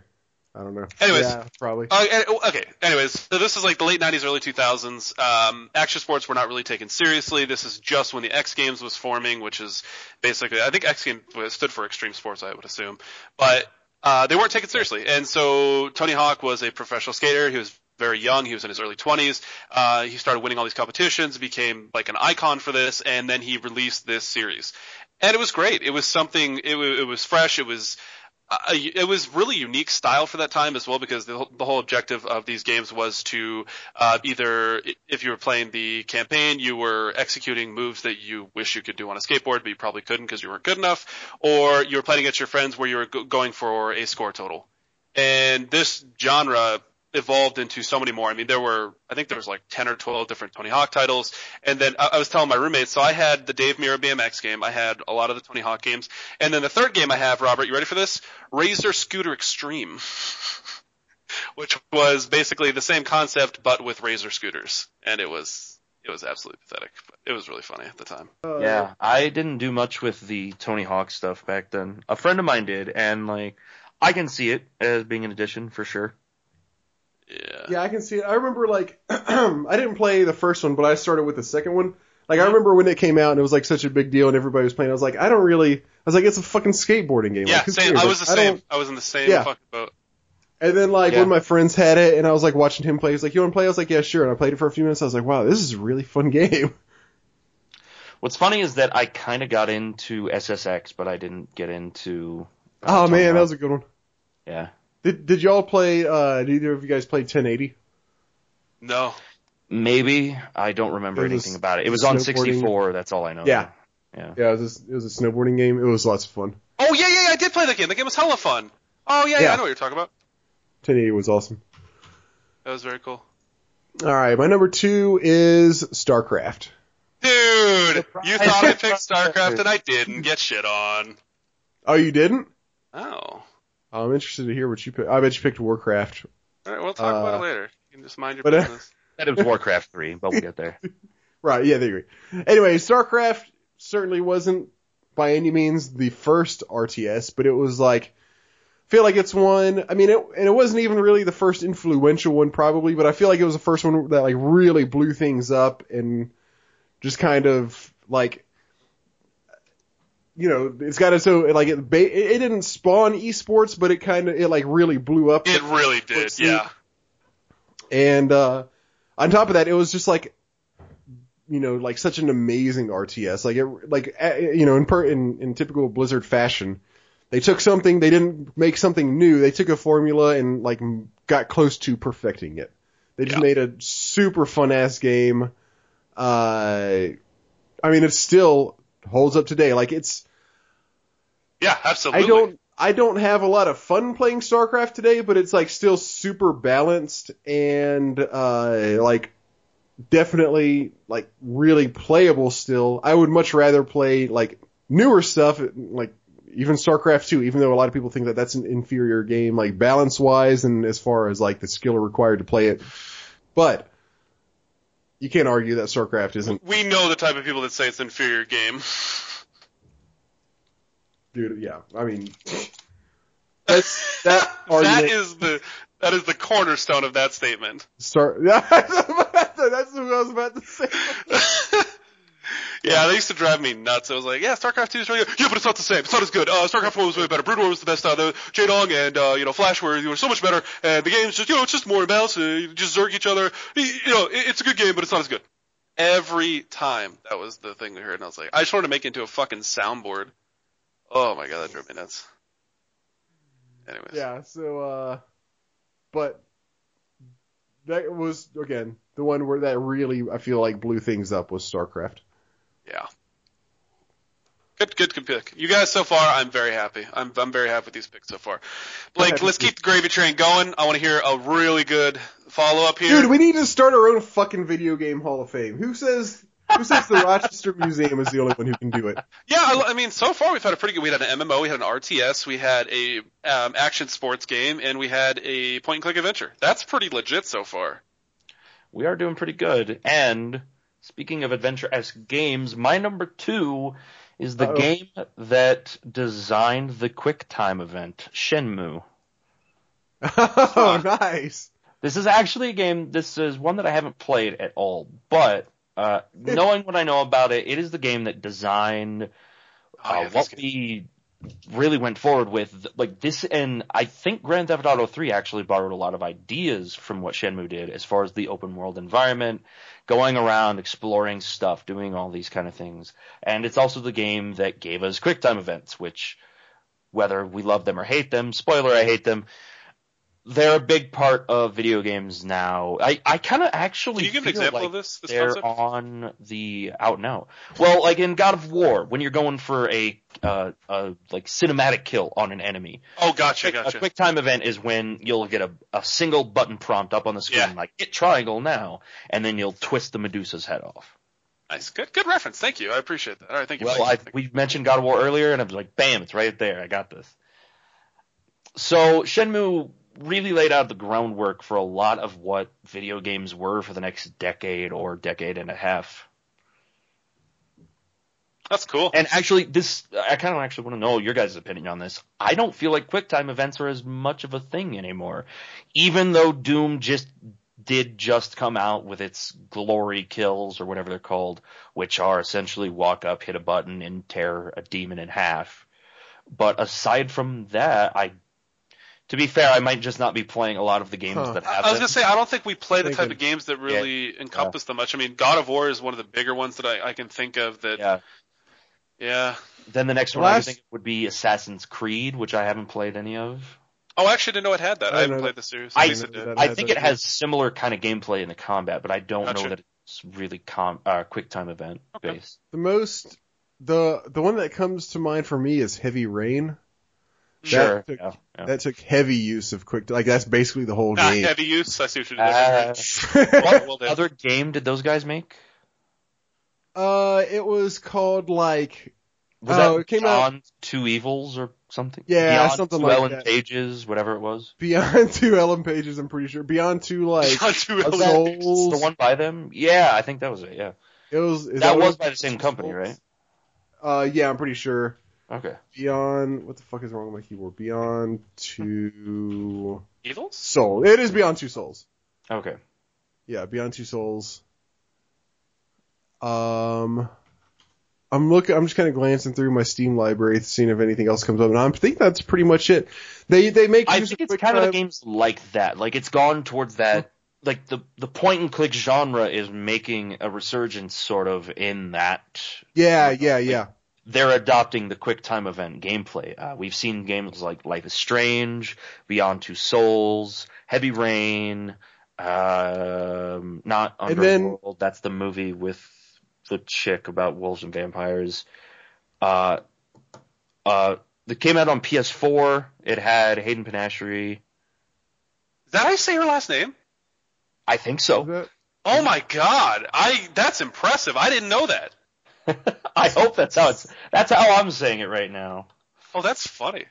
Punk was But you know, like even Oh even uh, a lot of the Telltale games use that as like from time like like the like the Telltale games, like The Walking Dead, and that they and games like that they use. Uh, yeah, exactly. like, they use QuickTime events. Those I, those ones might actually be the games that transitioned the QuickTime event slash point and click adventure genre into the forefront. Now that you mention it, like Yeah. Walking Dead be, was a huge, huge game, and I think a lot of people took cues from that. Actually, Yeah. it's weird to think about now that you bring it up. Yeah. That's funny though. Panache, man. I didn't know that. That's fucking hilarious. Okay. I mean, what movie was it? Bring It On? Is that what it was, Blake? Is that what I'm thinking of? No, Something like a- that was Eliza Dushku and Dushku. Are you and your names, man? I feel like you're just fucking with me now. Uh, Alicia Doucheku and Dildo McScrotchin. Yeah, those two people. uh, how'd you know my nickname for you? oh God, Blake, stop it. Oh, God, uh, bring it on, Eliza Dushku. That's what I'm sticking with. And what was the other name? Uh, Kirsten Dunst. There we go. Oh yeah, you're right. Who, what, Yeah. what movie was she in? Spider-Man. She played Mary Jane. No, no, no, no, no, no. Panache. Like not. a not oh, Hero. she Oh, was in okay. Heroes, the TV show. No, she. Oh yeah, she was in Hero. That's right. Yeah. Anyways, all right, we're completely off track. All right, reel it back in. little little too far. All right, so that was Blake's number two. So this is me, correct? Yeah. All right, so my number two. Let me look at my list. Oh, it's uh Warcraft three. Yeah, Robert, you had it dead on. Oh, nice. You're dead on. No, he said Warcraft. I said Warcraft 3. Oh, it doesn't matter. So any of the Warcrafts, there's I mean, really like it, it's you know Super Mario Bros. I'm not going to say you know one You over gotta two pick over a game. three. You gotta pick. You gotta pick one game. And three. I mean, three was definitely the best. Two, one was was okay. I I wouldn't really play one anymore, but I mean, it's still a genre-defining series. It uh, to this day, I, I honestly has anybody else done something similar to that style successfully? Well, Warcraft three. Yeah, Didn't- I know it's uh, like generally uh, if you said yeah an RTS, but Yeah, but aren't the Warhammer games sort of like that? I don't think you have heroes in War Warhammer. I don't remember having heroes. You kind of. Yeah, you do. Kind of do, but they're Oh, yeah, really? you do, but they're not Yeah. like. You in can't Dawn go of like. War. Well, actually, in most I of don't the remember that. games, yeah. Man, I'm gonna download that game right now. By the way, thanks for the tip on Dawn that one. D- Dawn yeah, of no, War- Dawn of War is great, dude. You Dude, remember are those you giant? Are you actually? Are you actually downloading it right now? I will, hundred percent. Uh, You I'm not going to play it tonight, but I just want to get it downloaded so I can play tomorrow, actually. Why why don't we play it tonight? Uh, because I'm a little bitch and I go to bed really early. I go to bed early too. Yeah, I'm really tired. This has been a long week, so. Also, I think I know. Well, I don't know. Maybe not. I have an idea of what Rob's number one may be, and I'm worried do, that do we want to guess each other's number ones? This will be fun, actually. I don't think I don't think you know what mine is. Like it's not Okay. crazy. I, I don't think I could It's ever not- guess it. It's not like off the wall crazy, but I don't think you're you're gonna guess it. fair enough. But anyways, yeah, Warcraft 3, fantastic game. Another Blizzard game. Unfortunately, we're talking about a lot of Blizzard games, but or two Blizzard games. Incredible series, great games. I mean, it obviously evolved into much, much more too. So, All right. All right, Robert. What is Me? your number one? Number one is SimCity. huh? That is a really good one. I like that actually. I'm actually kind when I thought of this one, I'm, I actually was kind of surprised. I was like, I'm kind of I'm re- this is like this one. I'm genuinely surprised that it hasn't come up yet. Like Actually, Lisa Yeah. brought this up when we were talking about it. She Really? was like, "Is because we talked about The Sims, and she was like, oh, you mean like Sim? You mean Sim City?" And I was like, "No, no." Or I was like, "No, The Sims, like the the little stupid girl game." And she was like, "Oh, I thought Sim City of all things would be." And I'm like, "Yeah, yeah, you're right." yeah. Yeah. Uh, I mean, what I mean, what what do you say about SimCity? Like it basically created its own genre. Like I'm sure there were sim-like games. I'm sure maybe not. Maybe there weren't sim, even like sim games before SimCity. I don't really remember.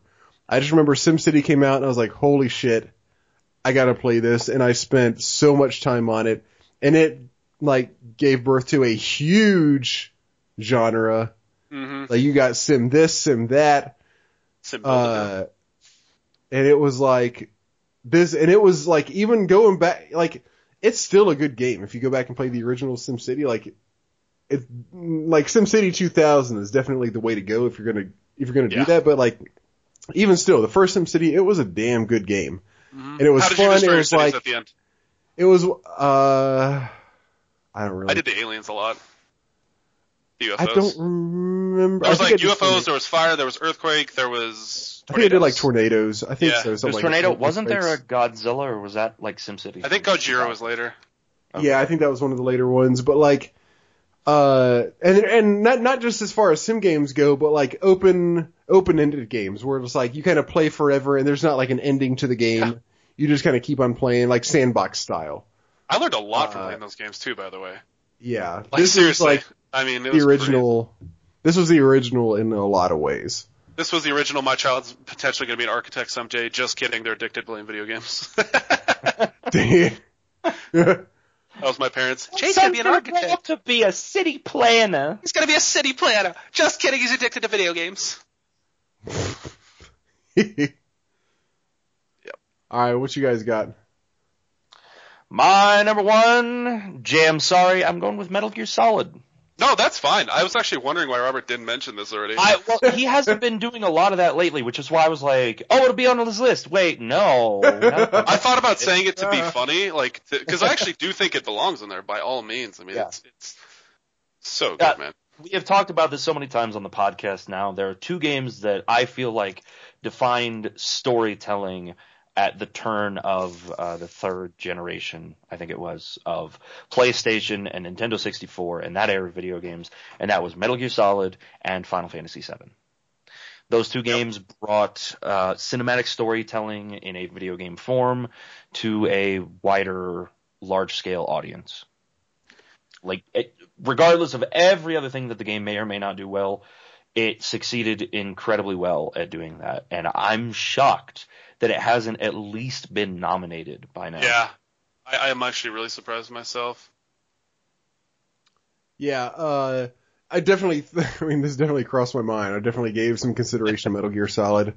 Uh, ultimately, I felt like the three that I picked were more, more influential, more kind of, I feel like they were just kind of more deserving in general, more like mainstays of, uh, they, they, they helped video games in general a lot more than Metal Gear Solid did. But yeah, I feel like the Metal Gear Solid, the argument you could make against it is that it's so unique that it's not that influential, but but I feel like the uniqueness itself is kind of what's influential about that. Like I feel like that's- it's like uh, voice acting and Yeah, uh, Uh-huh. emphasis on storytelling are two of the big things that the rest of the industry has picked up on from Metal Gear Solid Yeah. and since then. and just kind of being goofy and crazy and doing whatever the hell you want to with the game, like and being That vastly will- creative that also. too. Honestly, yeah, yeah, yeah, like being super creative and and they, then they just being, completely like, did their own thing. yeah, and and being so like unique in a lot of different ways. Like you can't oh, you can't look past all that. So yeah, obviously, yeah, I definitely I'm certainly gonna gonna back you on that one, Blake. Uh, I think that's a good one. So my number one I'm gonna is go a- with uh, uh, let's go with the, it's a genre we haven't talked about yet. I don't think okay, okay, genre we okay. haven't talked about. Detective, uh, full motion video. It's Sherlock Holmes for Sega CD. The only Oh one my God, how did you think know? that we haven't talked about is RPGs. We haven't listed No, and actually, it's not an RPG. Funny enough, That's crazy. have we talked about an FPS? First person. No, shooter? I almost put one on my list, but I the one that I What was it? good enough. Oh, uh, GoldenEye. No. no. Nope. And that's, oh, that was Okay. gonna be on mine too. I just feel like GoldenEye didn't wasn't important enough. Nope, it's not the GoldenEye. Yeah, well, yeah, right. Uh, then, well, it can't Talk be- about I'm talk about emphasis on storytelling. Spawned a lot of different stuff. There's I they think made I a probably thought of it earlier. sci-fi. They made books. Lisa Oh. said it. Halo.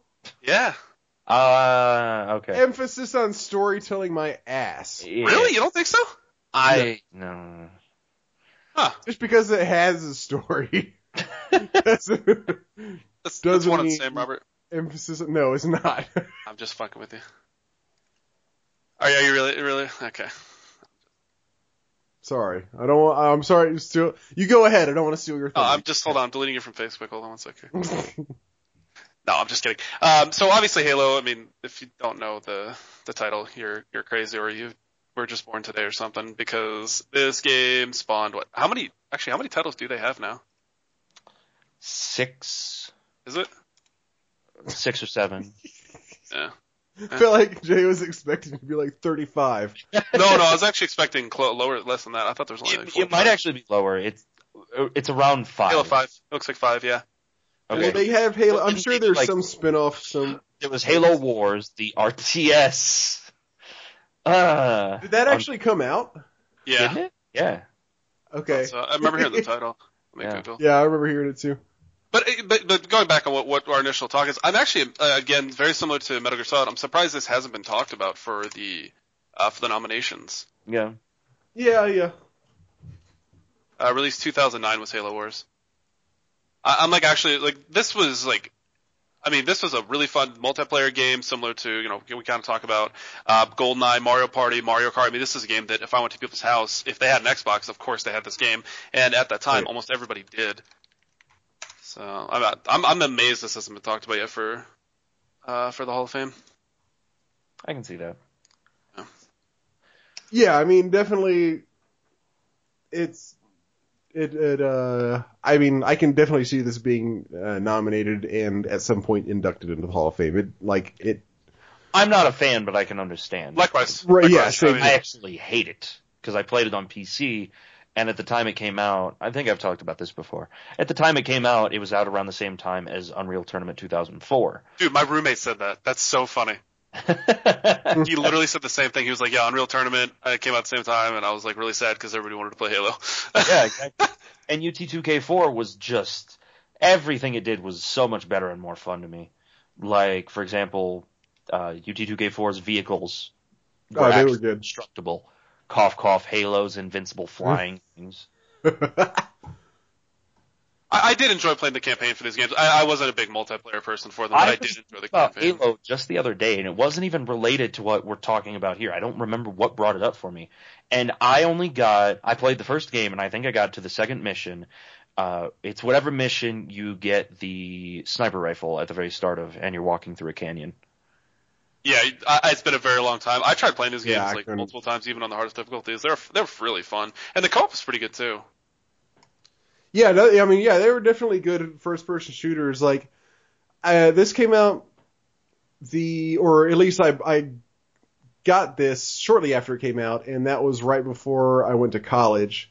And so like my first year of college, I had this Xbox, I had Halo. I had I have a lot of good memories of playing Halo with all my friends uh, in my dorm. We had some really fun multiplayer matches, and uh, we used to do that a whole lot. And like that was so much fun.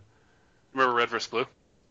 Yeah, oh yeah, oh yeah, I remember Red vs Blue. I remember it. I never watched it. Really? Uh, it's pretty. It Not was, it was- It was I haven't Uh, seen it in years, but yeah, it was pretty good at the time. Yeah. Um, but and I could definitely, I would be perfectly happy with it going in the Hall of Fame. Same. I didn't. I played Halo Two. I wouldn't be opposed to any of these games that we've listed. Actually, yeah, I likewise. mean either. Yeah. and we with the Uh, list that was on that website, there about half of them. I was like, Ha- yeah, like half of Fuck. us like, why would you do that? We just need to have our own video game Hall of Fame. okay, I'm I'm down. Yeah. Can we call? Wait. Okay, good. We're doing it. How do we? What do we have to do to make people care about this? Um, money, That's- money. Rich. People yeah. like money. Bitches love money, dude. so throw money. So we Got what, money. Fifty bucks. I'll do fifty bucks for each publisher. I'll give them. I'll donate fifty dollars to their company for the next Kickstarter. I'm down. How's that? You think they'll care? And then we'll just They'll take the money and leave, like like every other Kickstarter. But anyway, as I was saying, I played Halo 1 and 2 and I didn't play anything past that. Like after, like Halo 2, I was like, alright, I'll, I'll play it. Why not? Like, you know, Halo games, you know, it's, it's gonna be alright. And it was fun. But then after that, I was like, it's just, I'm kind of done with, I'm kind of done with the formula. Yeah, no, I, I play I play decent amount. The single player, I played a little, little bit of multiplayer. It, it, it was for me. It was like GoldenEye. I, I didn't play GoldenEye as much as you guys did. When when I got through it, I was like, this, I'm good. I'm good. Like I had enough of it. For me, GoldenEye did a lot, uh, more like new and different and interesting stuff at the time than Halo did. Halo didn't really do anything new. It was just a really solid shooter. Halo felt like a step back, be, uh, coming from Unreal Tournament and UT2K4 for me. I can I see, played a I can lot of uh, yeah. I was gonna say I played a lot of uh, Unreal Tournament. Yeah. I can see that actually. fun. Yeah, I, I think I honestly I, I think I would agree. Like even though I played a lot of Halo, that you know, because you know we like I said, me and my friends used to play it and have a hell of a time. That was because I couldn't like we didn't all have you, you know, Unreal Tournament. I couldn't be like, hey, let's all play Unreal Tournament because like I had the one Xbox and nobody else felt like playing Unreal Tournament. You know, buying Unreal Tournament. But that That's I, why I it was feel an like that was important game piece also. of gaming at the time. Is the, Yeah. the ability to have one console, one game, and then plug in eight controllers into the same system and have everybody split screen it was huge. Yeah. Wait, huge or huge? Huge. What the fuck is huge? Big. What? You mean? Oh, you mean huge? Oh my gosh. How many of you guys used to uh, yell at your friends for screen looking? Oh, 100%, dude. We had to fucking get cardboard boxes and shit. All We- the time. And this was uh, like, I'm not even talking about console stuff. I'm talking about LAN parties, individual monitors. Oh, no, we wouldn't. No, that never happened. I'd punch somebody. See, yeah, no. You- See, that's why you're a bitch. Fucking screen surfers, dude. I want to choke them out. Dude, I, I almost got in a fight with one guy in my dorm. We were uh, we were playing Halo, and we were like somebody had to like go answer a phone call or something like that. All right, and so we were in the middle of a multiplayer match. And we are like, all right, let's just stop for a second. And he was like, okay, well I'm just gonna like while he goes this, I'm gonna get the uh, warthog and like put it in front of the base and block it. I'm not gonna like kill anybody. I was like, no, you can't do that. You can't like position a vehicle while we're on pause and and like waiting for this dude. He's like, no, I'm just gonna do it. Yeah, he, yeah, he really was bitch. And I was like, no. And he was like, no, I'm, I'm just gonna do it. And I, so I took the controller out of his hand, and he, uh, when I took the controller out of his hand, he like smacked it out of my hand onto the, like onto the coffee table, and I was like, if you break my controller, I'm gonna kick your ass. And he was like, I'm sorry, I was just trying to move the warthog. Scary. Jesus. I'm getting a little turned on right now. Keep talking, Robert. Your voice got really deep there for a second. You break my controller. I'm getting turned on because this is the only I I think this is the only time we've had lists where like we all uh, we all were happy with everybody else. Oh yeah, what are the honorable mentions? What are the honorable mentions? Oh, uh, for go on I forever. a few. I mean, GoldenEye, I would put Yeah. up as an honorable mention. It was the Halo before Halo became Halo. Yep. Yep. It was the FPS on consoles. It had the split screen fun. I personally liked GoldenEye more because uh, it just had so many more options. You could have slappers mode. You could have like custom designed weapon sets that were available in every level. All this kind of stuff like that. Uh, next up, Super Mario 64, Ocarina of Time, Nintendo's first. Super Mario 64 didn't that get? I thought that got. Oh, I said that last time. Yeah, I Never think yeah, yeah. Uh, but 64 hasn't been mentioned, hasn't been nominated. I would put it up there, that and Ocarina of Time, because Ocarina of Time, eh, they both shifted the future of their uh, their series completely, going in, Mhm. stepping into 3D. They're not the best games; they don't hold up terribly well, but they were very important for their series and for video games in general at the time. 3D consoles, console games had just not been a thing until then. Had not, they'd certainly not been popular. Uh, and then lastly, we mentioned this game a, a little bit earlier, uh, as played by Dwayne the Rock Johnson, Super Metroid. Yeah. I, I feel like that one is, is very popular, but not popular enough for people to, to want it to be on here. It's Like- for me, it's influenced so many things. Of, for example, later on we had the Metroidvania term coined because Castlevania Symphony of the Night resurrected that kind of genre. When it had been dead, we hadn't seen a whole lot from it. And uh, because of Symphony of the Night, I feel like it helped expand it into other realms as well. Salt and Sanctuary, a game that came out this year, is a Dark Souls Metroidvania, for example. So we kind we've seen that kind of idea of you get like a double jump ability now that you unlock as you progress through the game, or you unlock the ability to turn into a bat and fly around, or you un- unlock the ability to flip up to the ceiling and walk around up there. Uh, Super Metroid was by far uh, between Metroid and Super Metroid the best of the series at the time, and what to me sparked the interest in continuing that idea behind its games, the game's design until the future. Robert, any honorable mentions from you? Yeah. Uh, I almost don't want to mention them because I want to save them for next year, but I'm sure we'll all forget everything by the time this time comes around. Uh, the, so I had GoldenEye as well. Um, I had the original Metroid a little bit up the list. Um, the only one, the only other two, I've got like seven more, but the only other two Oh, that I yeah, I'm not going to go through all of them. The only other two that I'll mention that were the closest to making my list were Mortal Kombat and Diablo 2. I, I had Diablo 2 on my list originally. That's funny. I thought about Mortal Kombat 2. It's an interesting one. Um, it was a very adult game, which we had not seen too many of Yeah. before then. With the blood all over the screen, it created a huge controversy. Fatalities. It's an icon today. I would say, like, you can name Mortal Kombat to just about anybody, and they'll know what you're talking Mhm. about. Yeah. Yep. Yep. Mhm. And now that we've mentioned some of the games, uh, we uh, we talked about this one during the point and click QuickTime stuff. I think Walking Dead might be worth at least a nomination, given how uh, adventure games have made something of a comeback and uh, have adopted a lot of what The Walking Dead did since then. Interesting. Okay, I can I can get behind that.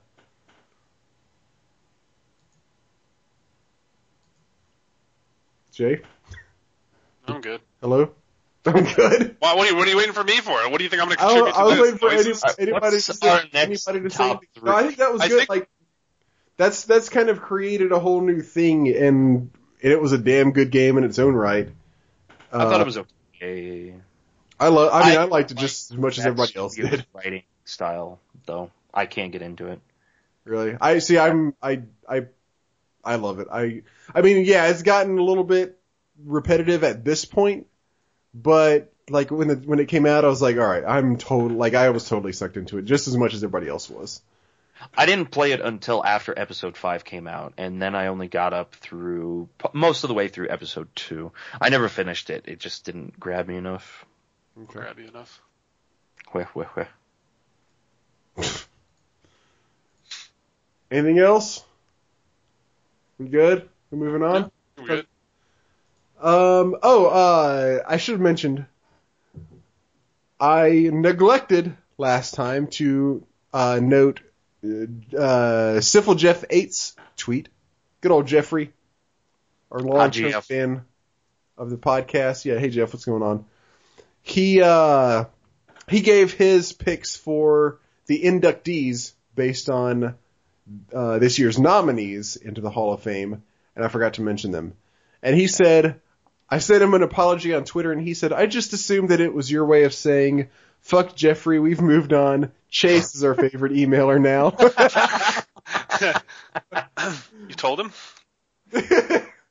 but uh, Jeff's At Jeff's least he took the picks- news well. hmm Jeff's Jeff's picks out of uh, this year's nominees. His six uh, picks were Street Fighter 2, good good call, Pokemon, Sims, Madden, GTA 3, and Final Fantasy. Wait, read those again. Street Fighter 2, Pokemon, The Sims, John Madden Football, GTA 3, Final Fantasy. All right. I think that is almost exactly my list except for The Sims. Yeah. I don't think any of us put that on our list. I think I had, I think that was my list, but except for besides The Sims, I had something else.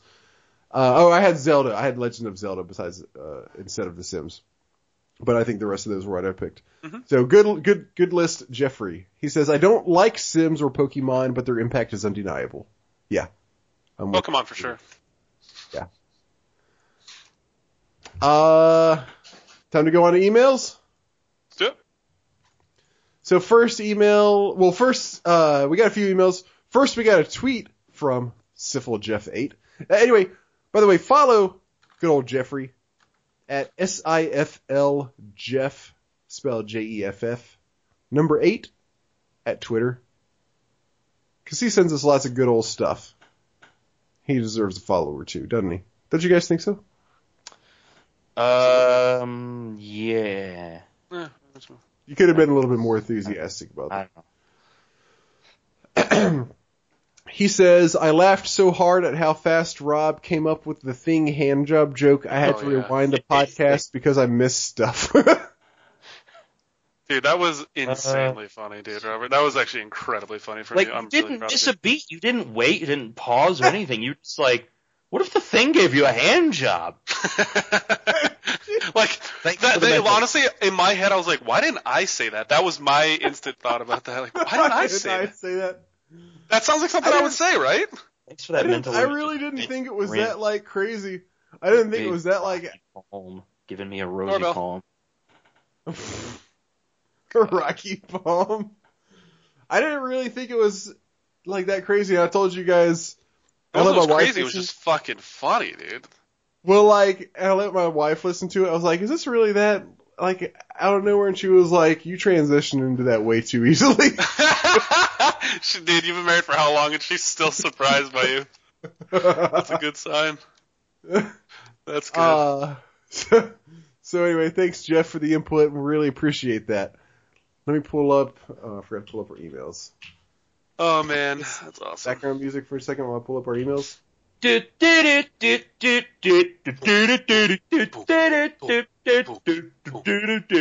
I got it. Push it. So, this is an email I've been asking for for a long time. We just now got it. Good old Jeff. Good old Jeffrey. Oh, is it just a fuck you email? His subject line says "fuck you," and the body the body of his email says "see subject." Oh man, that's good. It almost creates an infinite loop there. I sent out a the other day. I was like, "Hey guys, we don't have any we don't have any emails yet for this episode. Come on, send us something good." And like within two minutes, I had this one from our friend Alex, uh, otherwise known as SNES Drunk. He Oh, came yeah. on the show. Yeah, yeah. Remember about mm, ten episodes back, or not ten, probably like Five? about two, about three or four months ago, maybe about ten episodes. He uh, follow follow Alex at SNES Drunk on Twitter. Also check out his uh, YouTube channel SNES Drunk, where he covers uh, old Super Nintendo games. He says, "Ever wonder what Bob Ross would have been like if he was totally hammered?"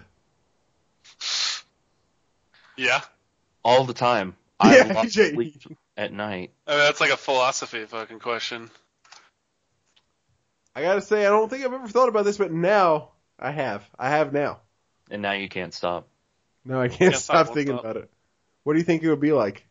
You think he would still be a good artist? I feel like he would fly or something crazy. Like just, I mean, he's already he's already just amazing. So like he just takes flight. he just He starts levitating off the ground. Uh, Yeah. while painting. I'll come back when I feel like it. trying to remember some of the stupid Those- magician names. that was a Uh, good quality. email. David something. Copperfield. Yeah, that's the one. I saw David Copperfield once or twice, or I think, or just once. Like in person at a bar, hanging out, or No, like I saw one of his shows. outside your once. window. He was outside my window. He was outside my window and inside the window at the same time. That was the trick. Whoa. Anyways, Smoke and mirrors, man. Smoke and mirrors. That's all it is. actually, one of his actually, so so uh, like when I was little, he came to Memphis and we went and go, so like we went to go see him, and like wh- like he, you know it was a pretty good show. Obviously, it's David Copper, it's David Copperfield, but like two of his tricks were so stupid that even me at like eight years old was like, I can obviously see like how like what you're doing here. Like one of them was there's this big giant fan. Is it the one where he atta- detaches his thumb? Because that's totally stupid. that No, still gets me today, dude. He That's stole just my a nose. detachable He like, thumb. "Got your What's the secret there? There was this one where he had this big gigantic industrial sized fan and he was like supposedly walking to it and get it all, and getting all shredded up into pieces and then coming out okay. But like it was like got the fan, he starts walking towards it and then like a curtain come da- comes down so all you see is the silhouette. And it's like the silhouette of him walking to the fan and like all this shit flying all over the place. And then they pull up the curtain and he walks out and he's okay. God, that's lame.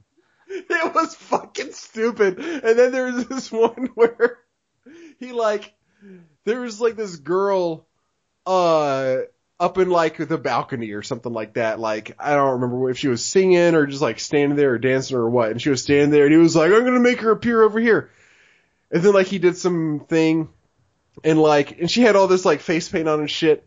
And then like, so the curtain comes down, she disappears, and all of a sudden she's on the other side of like the like the place of another balcony, and it's like clearly just another girl with like the same exact makeup on, Uh-huh. like in face paint shit.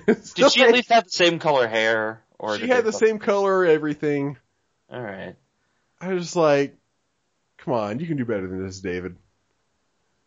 Thanks for that, Robert. Thus concludes this episode of the Classic Magic Podcast, everybody. Classic magic podcast. Start talking about the Mind Freak. Oh no! Stop! Stop! Stop! We got a uh, email from Chase the Night Cleaner. Oh god! That's his. Did he ask to not be called that? No, he asked not to be called Charlie. Okay. Um, his his uh, s- I haven't read this yet, but his subject line is top three emails with an exclamation mark. This should be good. It's gonna be good. I'm looking forward to it. Looks like it's a long one as usual. Hello, Robert, Jay, and Blake. What's Hey, shaking, Blake. gentlemen? What's shaking? Bacon. Uh, No, Jay hanging already answered. low, I can tell you that much. Yeah. no, not true. hanging. Again, thanks for reading my emails every single week and for providing, or not every week, uh, Chase. Every other week. Other week. Yeah. Sometimes If we are on time. Again, thanks for reading my emails every single week and for providing a great and entertaining show. I really enjoyed your last episode and thought of a few things while listening. First off, regarding Warcraft, the games, and lore. If you ever get your hands on a complete inbox version of Warcraft Orcs and Humans, it came with an amazing manual just stuffed full of lore and great old Blizzard art, very similar Really? to Diablo. That's what he says. I remember. Which game? Love that shit. Yeah, Warcraft. Ah, Orcs vs humans. the original. Is that was that like a box set of uh what? Uh Warcraft like all the Warcraft three Oh, I think No, the first one had multiple Warcraft CDs called to it. versus humans. Yeah. What? one at a time, one at a time. God, like The original Warcraft is called Warcraft Orcs versus Humans. That's the full title. Oh, I got you. Okay. Yeah. Okay. The Warcraft series was my favorite RTS series, and I am sad that it is 2016 and there isn't even a hint of a new iteration of the game. Would you guys like an RTS style Warcraft sequel, and do you think we'll ever see one? Yes, and I think we will actually. We we talked about this a couple times. I think that it's actually due time. I think as StarCraft fades out and we transition to, because I mean, genre genre transitions seem to happen pretty quick. Uh, like I years, would say. honestly would not be shocked to hear the announcement at this year's BlizzCon. Um, I think they'll I would announce be. some other things first. Yeah, this year I would be very surprised. I think in the next five years, I I would not be just from a marketing standpoint, announcing it now means that they're capitalizing off of the movie release. that is true. But I also So, think they're going to do more could be movies, and it may lead. They may do more Yeah. movies that lead up into the new release of Warcraft. Yeah, if they Yeah, do more thi- movie releases, then they could maybe hold out for it for sure. See, I think they're gonna be riding Overwatch for a while. Same. But So they, see- also do them separately though too. That's the other thing, Robert. Yeah, but I don't. s- But no, well, but think they come out with one game every like 45 years. Yeah. Like I, I see another Warcraft game. I, I see a Warcraft RTS somewhere on down the line. Yes, I don't think it's going to be. And I don't think we'll see it soon. I don't think we'll even see it announced very soon. Yeah. I I think in the next five years we'll hear something about it. I would think so too. Warcraft 4, I see it coming. I see it announced. I see it announced in two years. They, I mean, they've already laid out a lot of the the framework for the story with the Warcraft, World of Warcraft expansions too, because they are past the lore, if I'm not mistaken. I think they're way past the lore at this point. So, What do you mean by that? the the MMO has passed the RTS in terms of lore. Oh, I think it did with the Sure. um, after Wrath of the Lich King. I think it was the Panda one. Miss of So Paradise. there, like, I think it's uh, you know, obviously World of Warcraft, you got that, and that's kind of starting to slow down, or has been slowing down for a while, gradually. Yeah. for years it You got- has been. Overwatch, where they're gonna, which they're gonna be sitting on for a while, and then I feel like it's gonna be time. Yeah, yeah, and, Har- and Heroes of the Storm as well. I think it's gonna be time in a few years for a new RTS, and I see them going back to Warcraft, uh, certainly instead of StarCraft for now. It's I think so too. Not- I I think StarCraft touch has run its course. Yeah, it's run its course. They're not going to touch that for a while, I don't think. Yeah, they're just going to leave. With the last expansion being out, they're done with StarCraft for sure. I I think so as well. They, there's a lot. It's going to be another ten years before they with touch StarCraft again. Yeah, yeah, I would not be surprised at all if it was at least 10 years for StarCraft. Uh, Which I'm actually second, completely fine with at this point. I'm, I'm oh yeah, I'm good with that too. Second, regarding Fire Emblem. Personally, I keep trying to like this series, but I honestly think that Final Fantasy Tactics and games like it have ruined me on this. Like Robert suggested last episode, uh, kind of stopped being fun, and even some of the newest and most approachable versions of them on the 3DS, I still find myself stalling out and not just and just not caring to continue play. In many ways, these games, especially the late game, feel more like puzzle games than turn-based strats. And if I wanted to play a puzzle game, I would.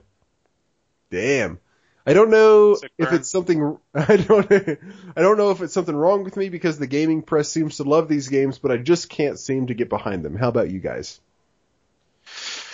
Uh, I think it's pretty much. I can't stand Fire. Emblem's RNG system.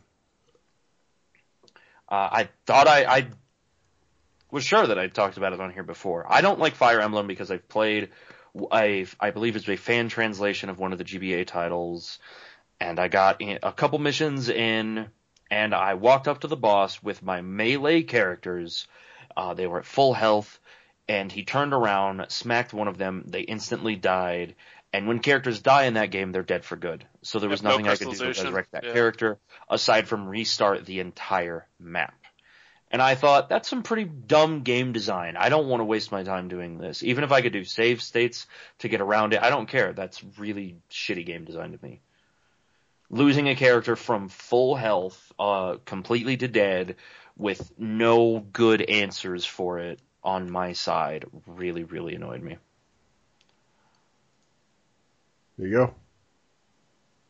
Uh, Jay, thoughts? Yeah, I'm right. I, I haven't played the games too much myself, so, but yeah, I'm kind of there uh, with Chase as well. And if I if I'm gonna play with that style of gameplay, you know where I'm going. You Yeah, know what Charlie. game I'm gonna play for the fucking thousandth time. I don't even care. I'll still play that. I enjoy that Yeah, every time I play through it. you heard my thoughts on the last one. I like things about it. Overall, I had fun with it, but uh, it has some it has got it's got a couple of big problems that are difficult to Mhm. surmount. Just like your dad. Um, just like, yeah, that's what I was thinking. That's exactly. I wasn't gonna say it. We were all um, thinking it. yeah, we were all thinking, Robert. Your dad's got yeah, kind of a problem. Also, also, I can't. I guess. The, I guess. Uh, in response to Chase, I can't say much about the games media loving all the other games because this is the only one that I've ever played. Is the Game Boy? Is the Fire? Is Fire Emblem for Game Boy Advance? From what I hear, like he says, the uh, the gaming press has said a lot of good things about the more recent Fire Emblem games. I haven't played any of them, so I just don't know about that. Yeah, uh, like everyone in my chat's always like, "Well, they have a casual mode in it," and it's like that doesn't fix the fact that I hate the design of a boss turning around and one-shotting me. That doesn't fix that issue whatsoever. It just fixes the fact that the person is dead after that. Yeah. Plus, who wants to be labeled as a fucking casual? Right? Am I right? Come on. Yeah. There- That's what I want to hear. Okay. Now we can go on. Uh, next up, I am pretty sure your top three or six or whatever for today is games you think should be in the Hall of Fame, and I thought I would share a few games I feel ought to have been put in that haven't even been mentioned yet. I'll only give three because I get kind of long-winded. Top three games I wish were Hall of Famers. Uh, number three, Portal. So this is a relatively young entry and doesn't even fit into your podcast criteria of classic gaming, not quite a decade old. But when Value, I think you meant to write Valve there, took a chance and Portal hit both consoles and PC in 2007, it changed the way players and developers looked at the FPS genre. A physics puzzler built on the great Half-Life 2 source engine, this game taught audiences everywhere that the first person view wasn't just for shooting. I will admit that there may have been other games that had tried this prior, but none appealed to audiences the way Portal did, and it helped that Portal came bundled with Team Fortress 2 and Half-Life 2 in the orange box promotion. That orange box, though, Yeah. that orange box is pretty sick. I never had it. Right. I just got the individual games when I wanted to. Oh, you didn't have the orange box? No. Oh, dude, you missed out. You also didn't get a uh, Peggle. No, I got Peggle. Oh, you got Peggle. Okay. Oh, I got Peggle, alright. That's the important. I thing. got Peggle and Peggle Nights. What up? Oh shit. Yeah. Uh, yeah, that orange box. If you were not around for the orange box, which I mean, most people probably were because it wasn't that. It was nine years ago. It was thirty fucking dollars for what? Uh, Portal, Team Fortress 2, and Half-Life 2, and Peggle on top of that. You see Blizzard's re-releasing Team Fortress 2 on Monday at 4 p.m. Ah!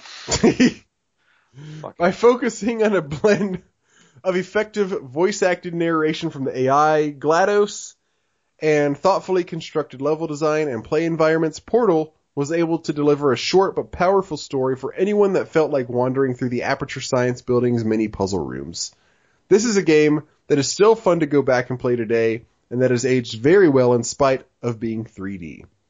I would argue that this game was the logical evolu- evolution of the visual novel genre, which had never been particularly popular in North America, but its FPS mechanics made it feel like you have more agency than a regular point and click or most other puzzlers. And it doesn't feel like you're just on rails like you usually are in older styles of visual novel games. A very innovative game that paved the way for the numerous story-based first-person clones that followed and that deserves all the praise it has ever received. Wow. What do you guys think about that? Uh, I'm not a huge fan of this game, to be honest. I never have been. My one of my roommates is like obsessed with it. I played it for the first time last year, and I just I thought it was I I, I didn't get it. I, I really didn't get it. I feel like Portal I is think kind it's of like. It, it's a fun puzzler. Yeah. I feel like Portal is kind of like Citizen Kane or something like that, where like it gets talked up so much. If you weren't Yeah. there like right when it came out, and you're like, holy shit, this game is just gonna like I'm gonna have an orgasm just by playing this game. Apparently, I, I think But you're hitting it right on the head. played it in the first year of it coming out, and I wasn't wowed or anything by it. I played it like basically as soon as it came out, and uh, I really really liked the game. I didn't feel like it was. I I kind of agree with you guys. I didn't feel even then. I didn't feel like it was as good as everybody was giving it credit for. But I still felt like it was really aw- like I felt like it was an awesome awesome game. But everybody was blowing this up like it was the best fucking game, man. Yeah, exactly. Giant internet meet. Like everyone's like, "Oh my god, he's singing about cake." Did you hear He's that? thinking about cake.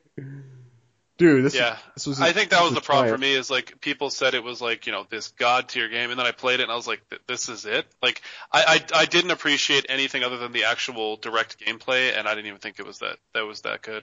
Like I feel like the uh kind of like the the the way they handle the storytelling in this game is really fun. That Uh, part was really cool. But I Yeah, didn't- like didn't stand out and make the game for me.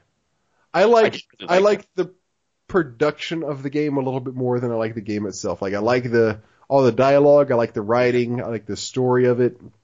Uh I love I love GLaDOS.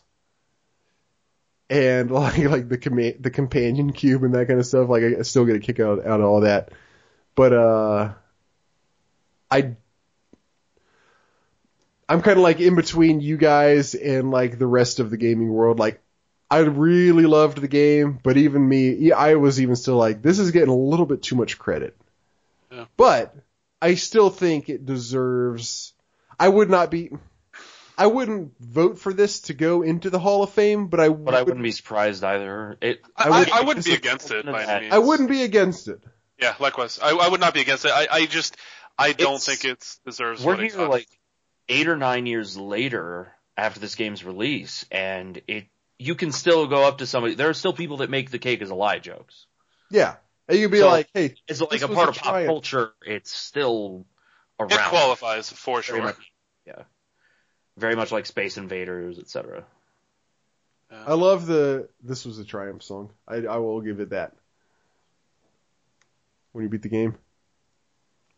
Yeah. You beat the you beat the game, right, Blake? Yeah. Okay. All right. What's his next game on the list? All right, all right. Number two, StarCraft. Though Westwood pioneered the RTS There you go.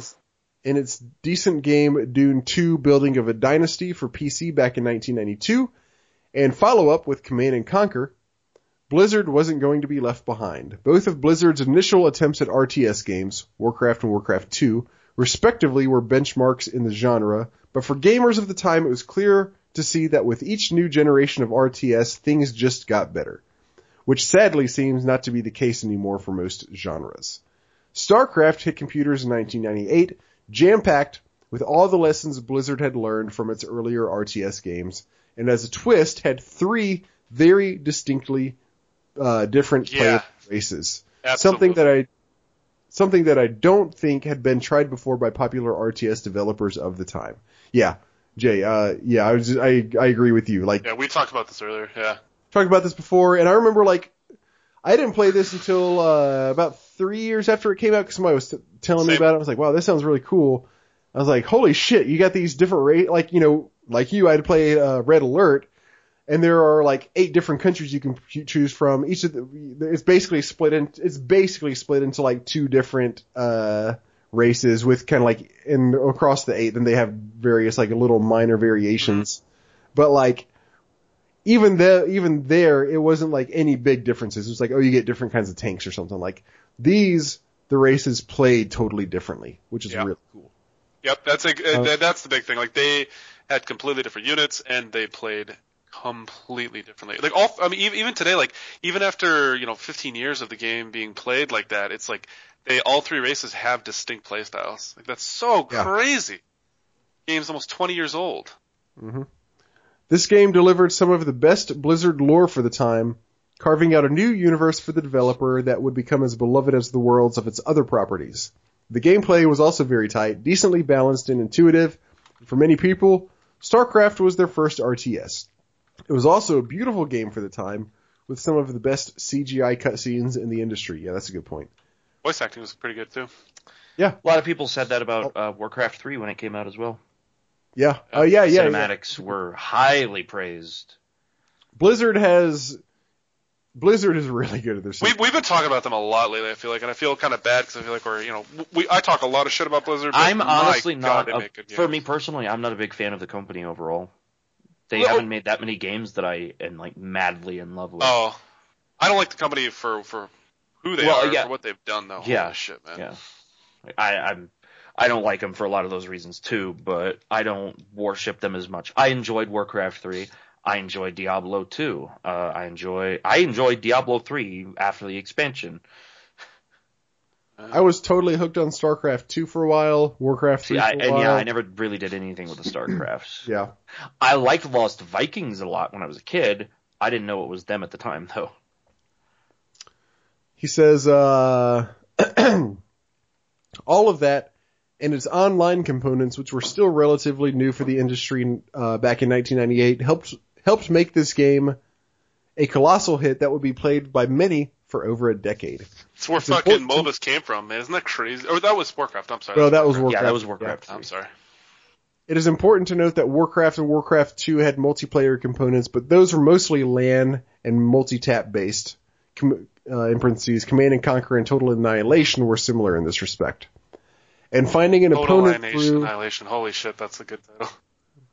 and finding an opponent through IP was very difficult without using third-party programs like MPlayer or GameSpy. The fact that Blizzard had in-house servers dedicated to multiplayer with Battle.net, which they had designed to help find multiplayer games for Diablo, and the fact that they had created a StarCraft specific UI that was, quote, easy to use for the time, meant that you could get into multiplayer games directly through playing StarCraft. This extra bit of information is crucial as it meant ease of internet play allowed gamers to engage competitively, and one of the largest competitive and pro scenes ever was formed around this game. StarCraft wasn't the first game to have a pro scene, but I would argue it was definitely one of the most significant in pioneering the types of scenes we see in the gaming world today, especially with how the game was received in Asia and internationally. This, and the fact that it is still a pretty solid RTS even by today's standards, gives it a very special place in gaming history. I I think absolutely he agree. pretty much, I think he pretty yeah, much. I was gonna say, I, am pretty sure it- I sent that email in and named myself Chase. Nice split personality, bruh. I don't. Yeah, I don't. I mean, he pretty much said it better than any of us did. I don't. Yeah. I don't Yeah, even- much more There's nothing. fun. Even, there's nothing even else to say about that. All right. So number one, we got XCOM UFO Defense. Didn't didn't somebody mention this earlier? Nope. No. Okay, maybe not. I can't think of it. My apologies. In 1994, Microprose released what would become one of the most significant turn-based strategy games of all time. For those not in the know and ignorant of the popular relaunch, XCOM is a squad-based game about responding to extraterrestrial threats to humanity on a grid-based isometric battlefield. The game considered themes like the game considered things like height, range, available cover, and it included destructible environments. For the turn-based strat fan, this game had it all.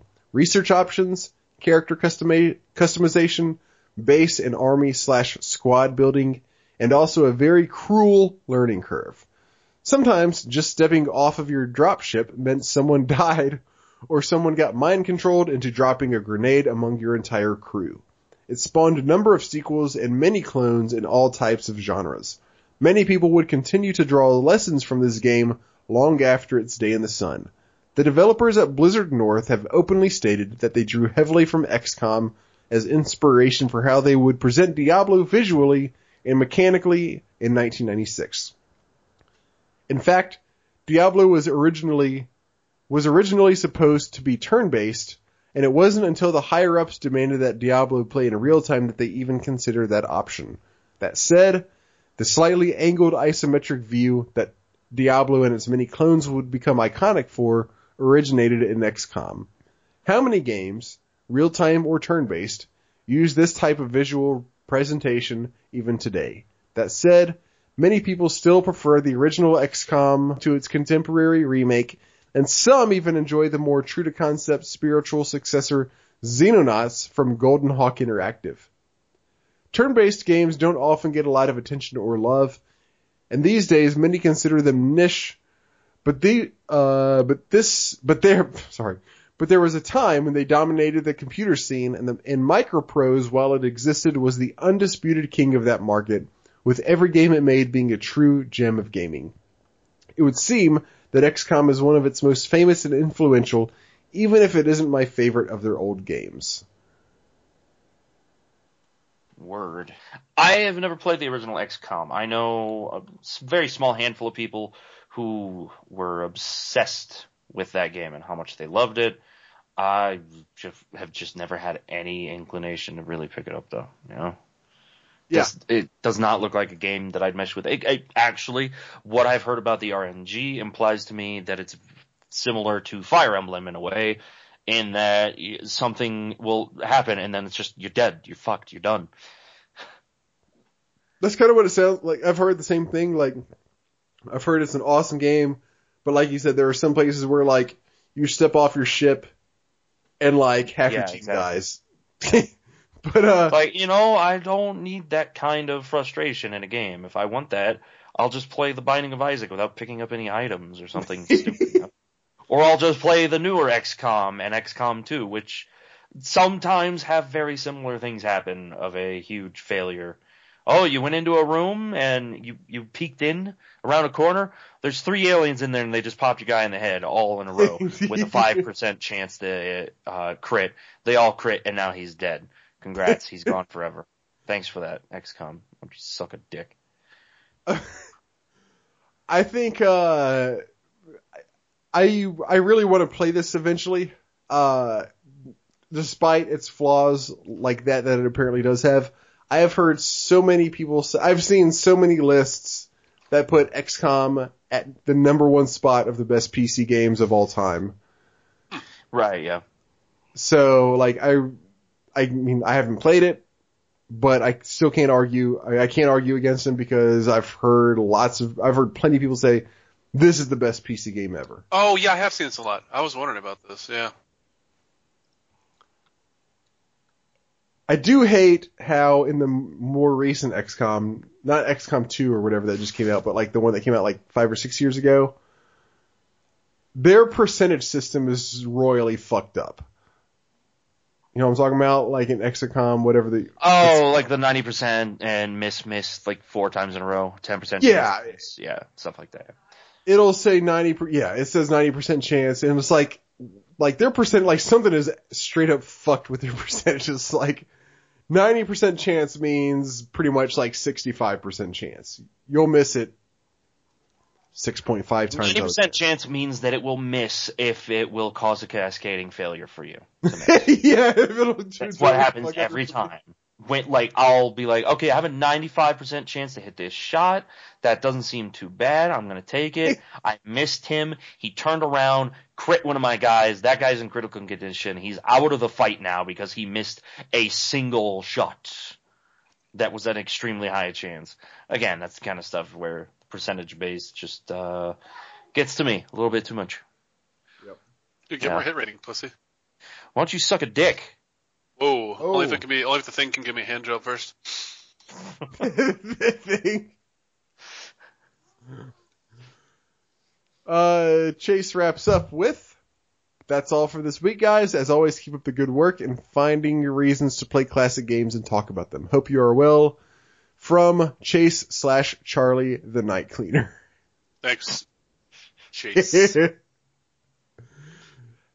wonder if uh, Chase still puts he so remember this first email he says he likes to put us like over the uh, the loudspeaker like when he's Oh, yeah. coming, uh why don't we say something awesome right now that would sound so fucking sick coming over uh, like a loudspeaker and Blake, this is all you. Blake, this is your call.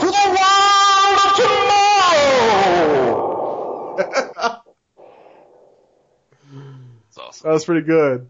That was good. You were like ready for that. Like Blake had a button and he was like, "Oh, this is time." It's time, my boys. time. There you go, Chase. That's our thank you for sending in some such sick emails. Uh, that's it for emails. Okay. Okay. Um, time for the classic ga- or current gaming subcast. Word. We need bumpers for these. We need some real fucking like intro music too. Like I need Yeah, to- I was thinking about it, a thing with that, but it's a lot of work. Is Um, all right, I've been I played Bravely Second. all right. Yeah. What about you? As Anything to yeah, say? I played it. What what else do you want?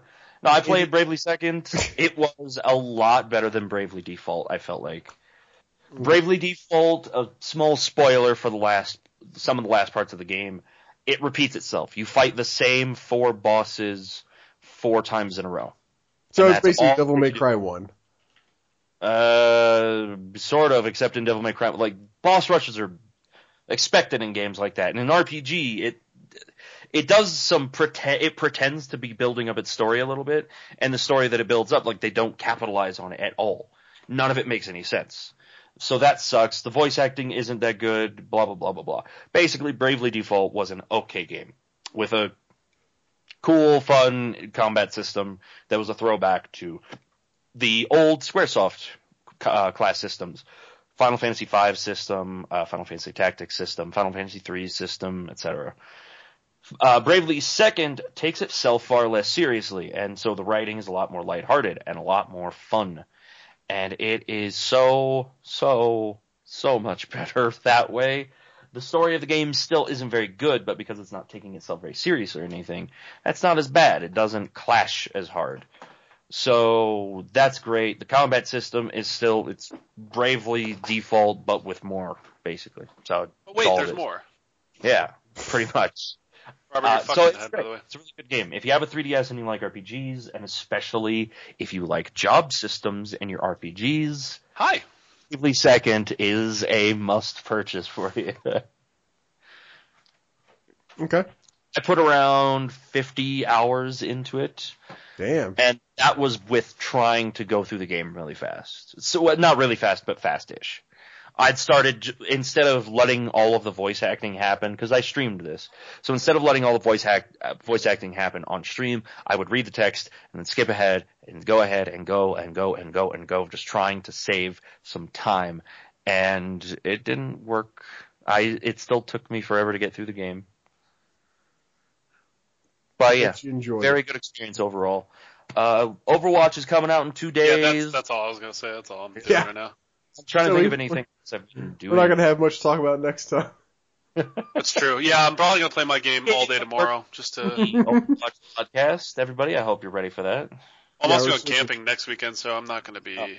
playing. Oh, I was about to see if you guys want to do it next weekend because I'm gonna be gone the weekend after that. No, no, we'll have to wait, wait then. Yeah, I'm going camping. You camping want to? You can call in. You can call in from your camping trip. You just call it in. Fuck that shit. I've been waiting to go camping for months. Oh, you're going for uh, Memorial Day? Yeah. Yeah, that's actually when my girlfriend and I met. We went on a Aw. camping trip together. Not together, but Shit. uh, So the day of regrets for her is that what she calls it? well, that that came the that came the following night. yeah, we actually met each other on a Memorial Day camping trip. That's cute. Would you say it's? Would you say that it was a? m- no, I would not say it was a Occasion. momentous occasion. Oh my god. Robert, have you been playing any other recent games? I'm trying to think of a single other game I've been Uh, playing. I've played some I- Mario Maker, but I don't care enough to talk about that. I did play Stellaris. Oh, I've heard a few people talking about that. I don't know a thing about it, honestly. So it is a 4X strategy game. Okay. It is. It's not turn-based, however. It's uh, it's it's it's real time, but it's real time where you can pause at any time and like queue up whatever actions you want to do, or like set uh, like policies and that kind of stuff. You know, like with the pause, so so time isn't passing while you're doing all that, and then unpause it and let it know, uh, and then you know let things happen, see what happens. So if you're not familiar with Stellaris, it is it's in space you are uh, like it's the the the concept of it is you're in this galaxy your your race whatever race you choose has just like gained the ability to start exploring the stars.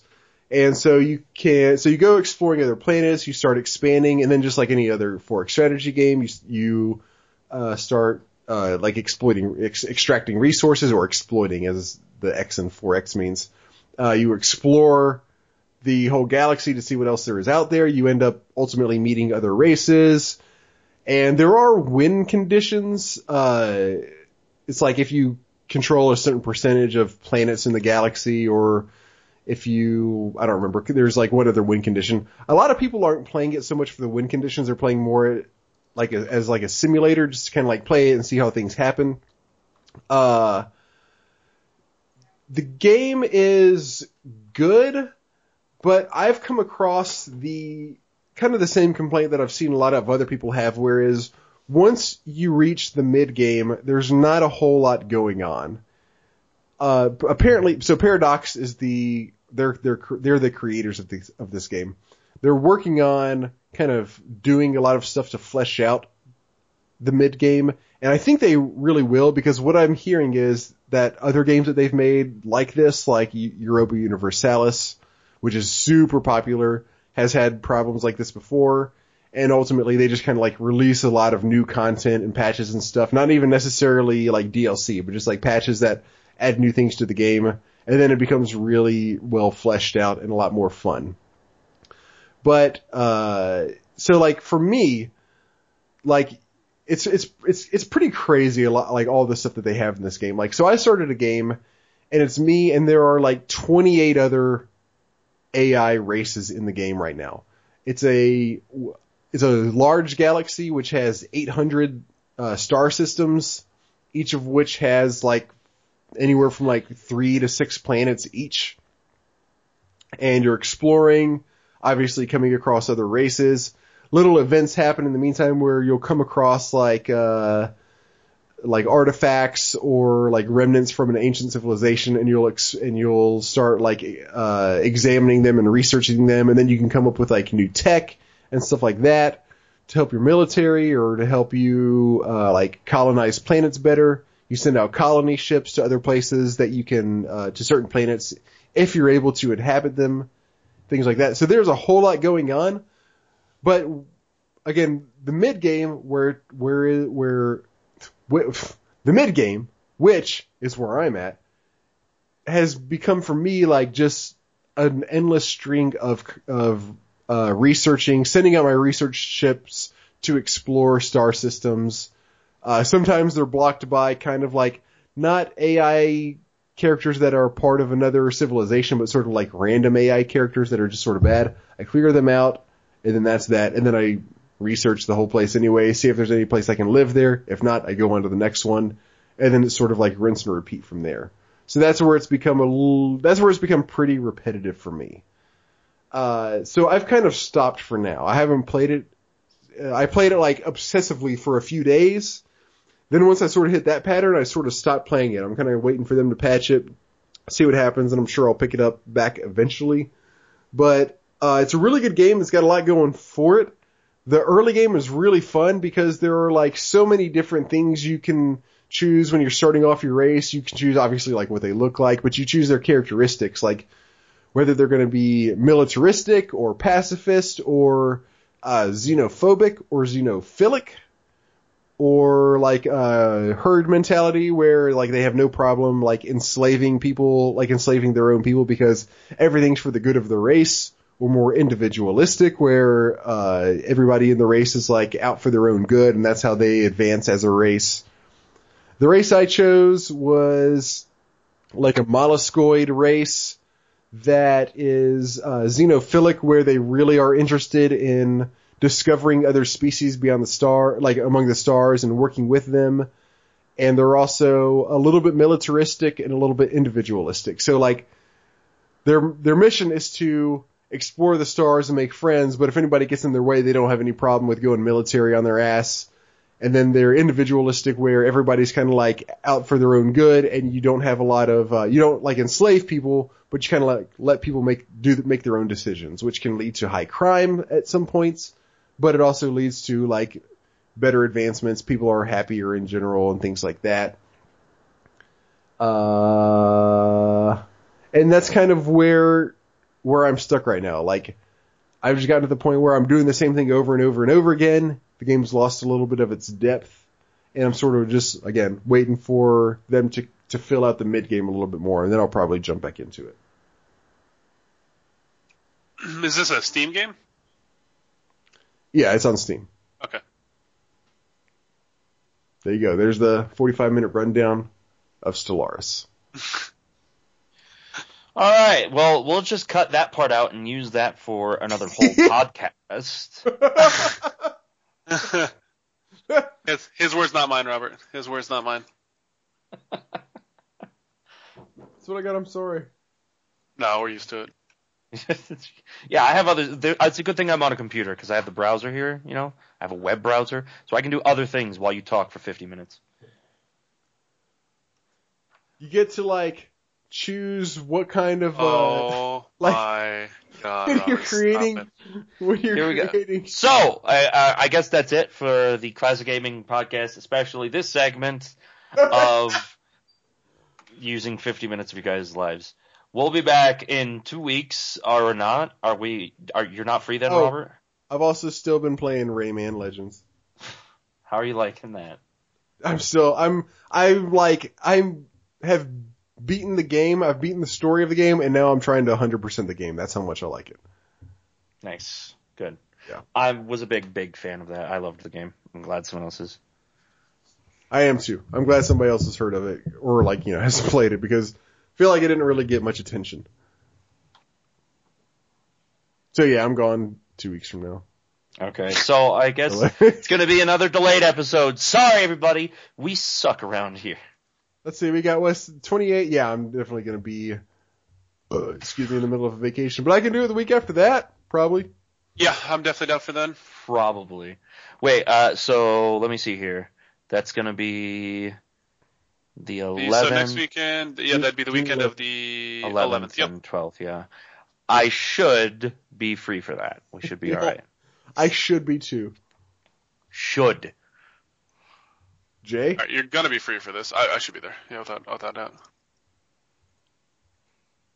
let's do this. Why don't we go ahead and just record the next one right now? No, no. Uh, You know, we already did. Just have a whole episode about Polaris. And if you need, just paste it in twice because no one will listen to the whole thing anyway. Good podcast. It's good. Yeah, good pod. Yeah, good episode. Good episode. Thanks, Chase, the night cleaner, Yeah, thank you.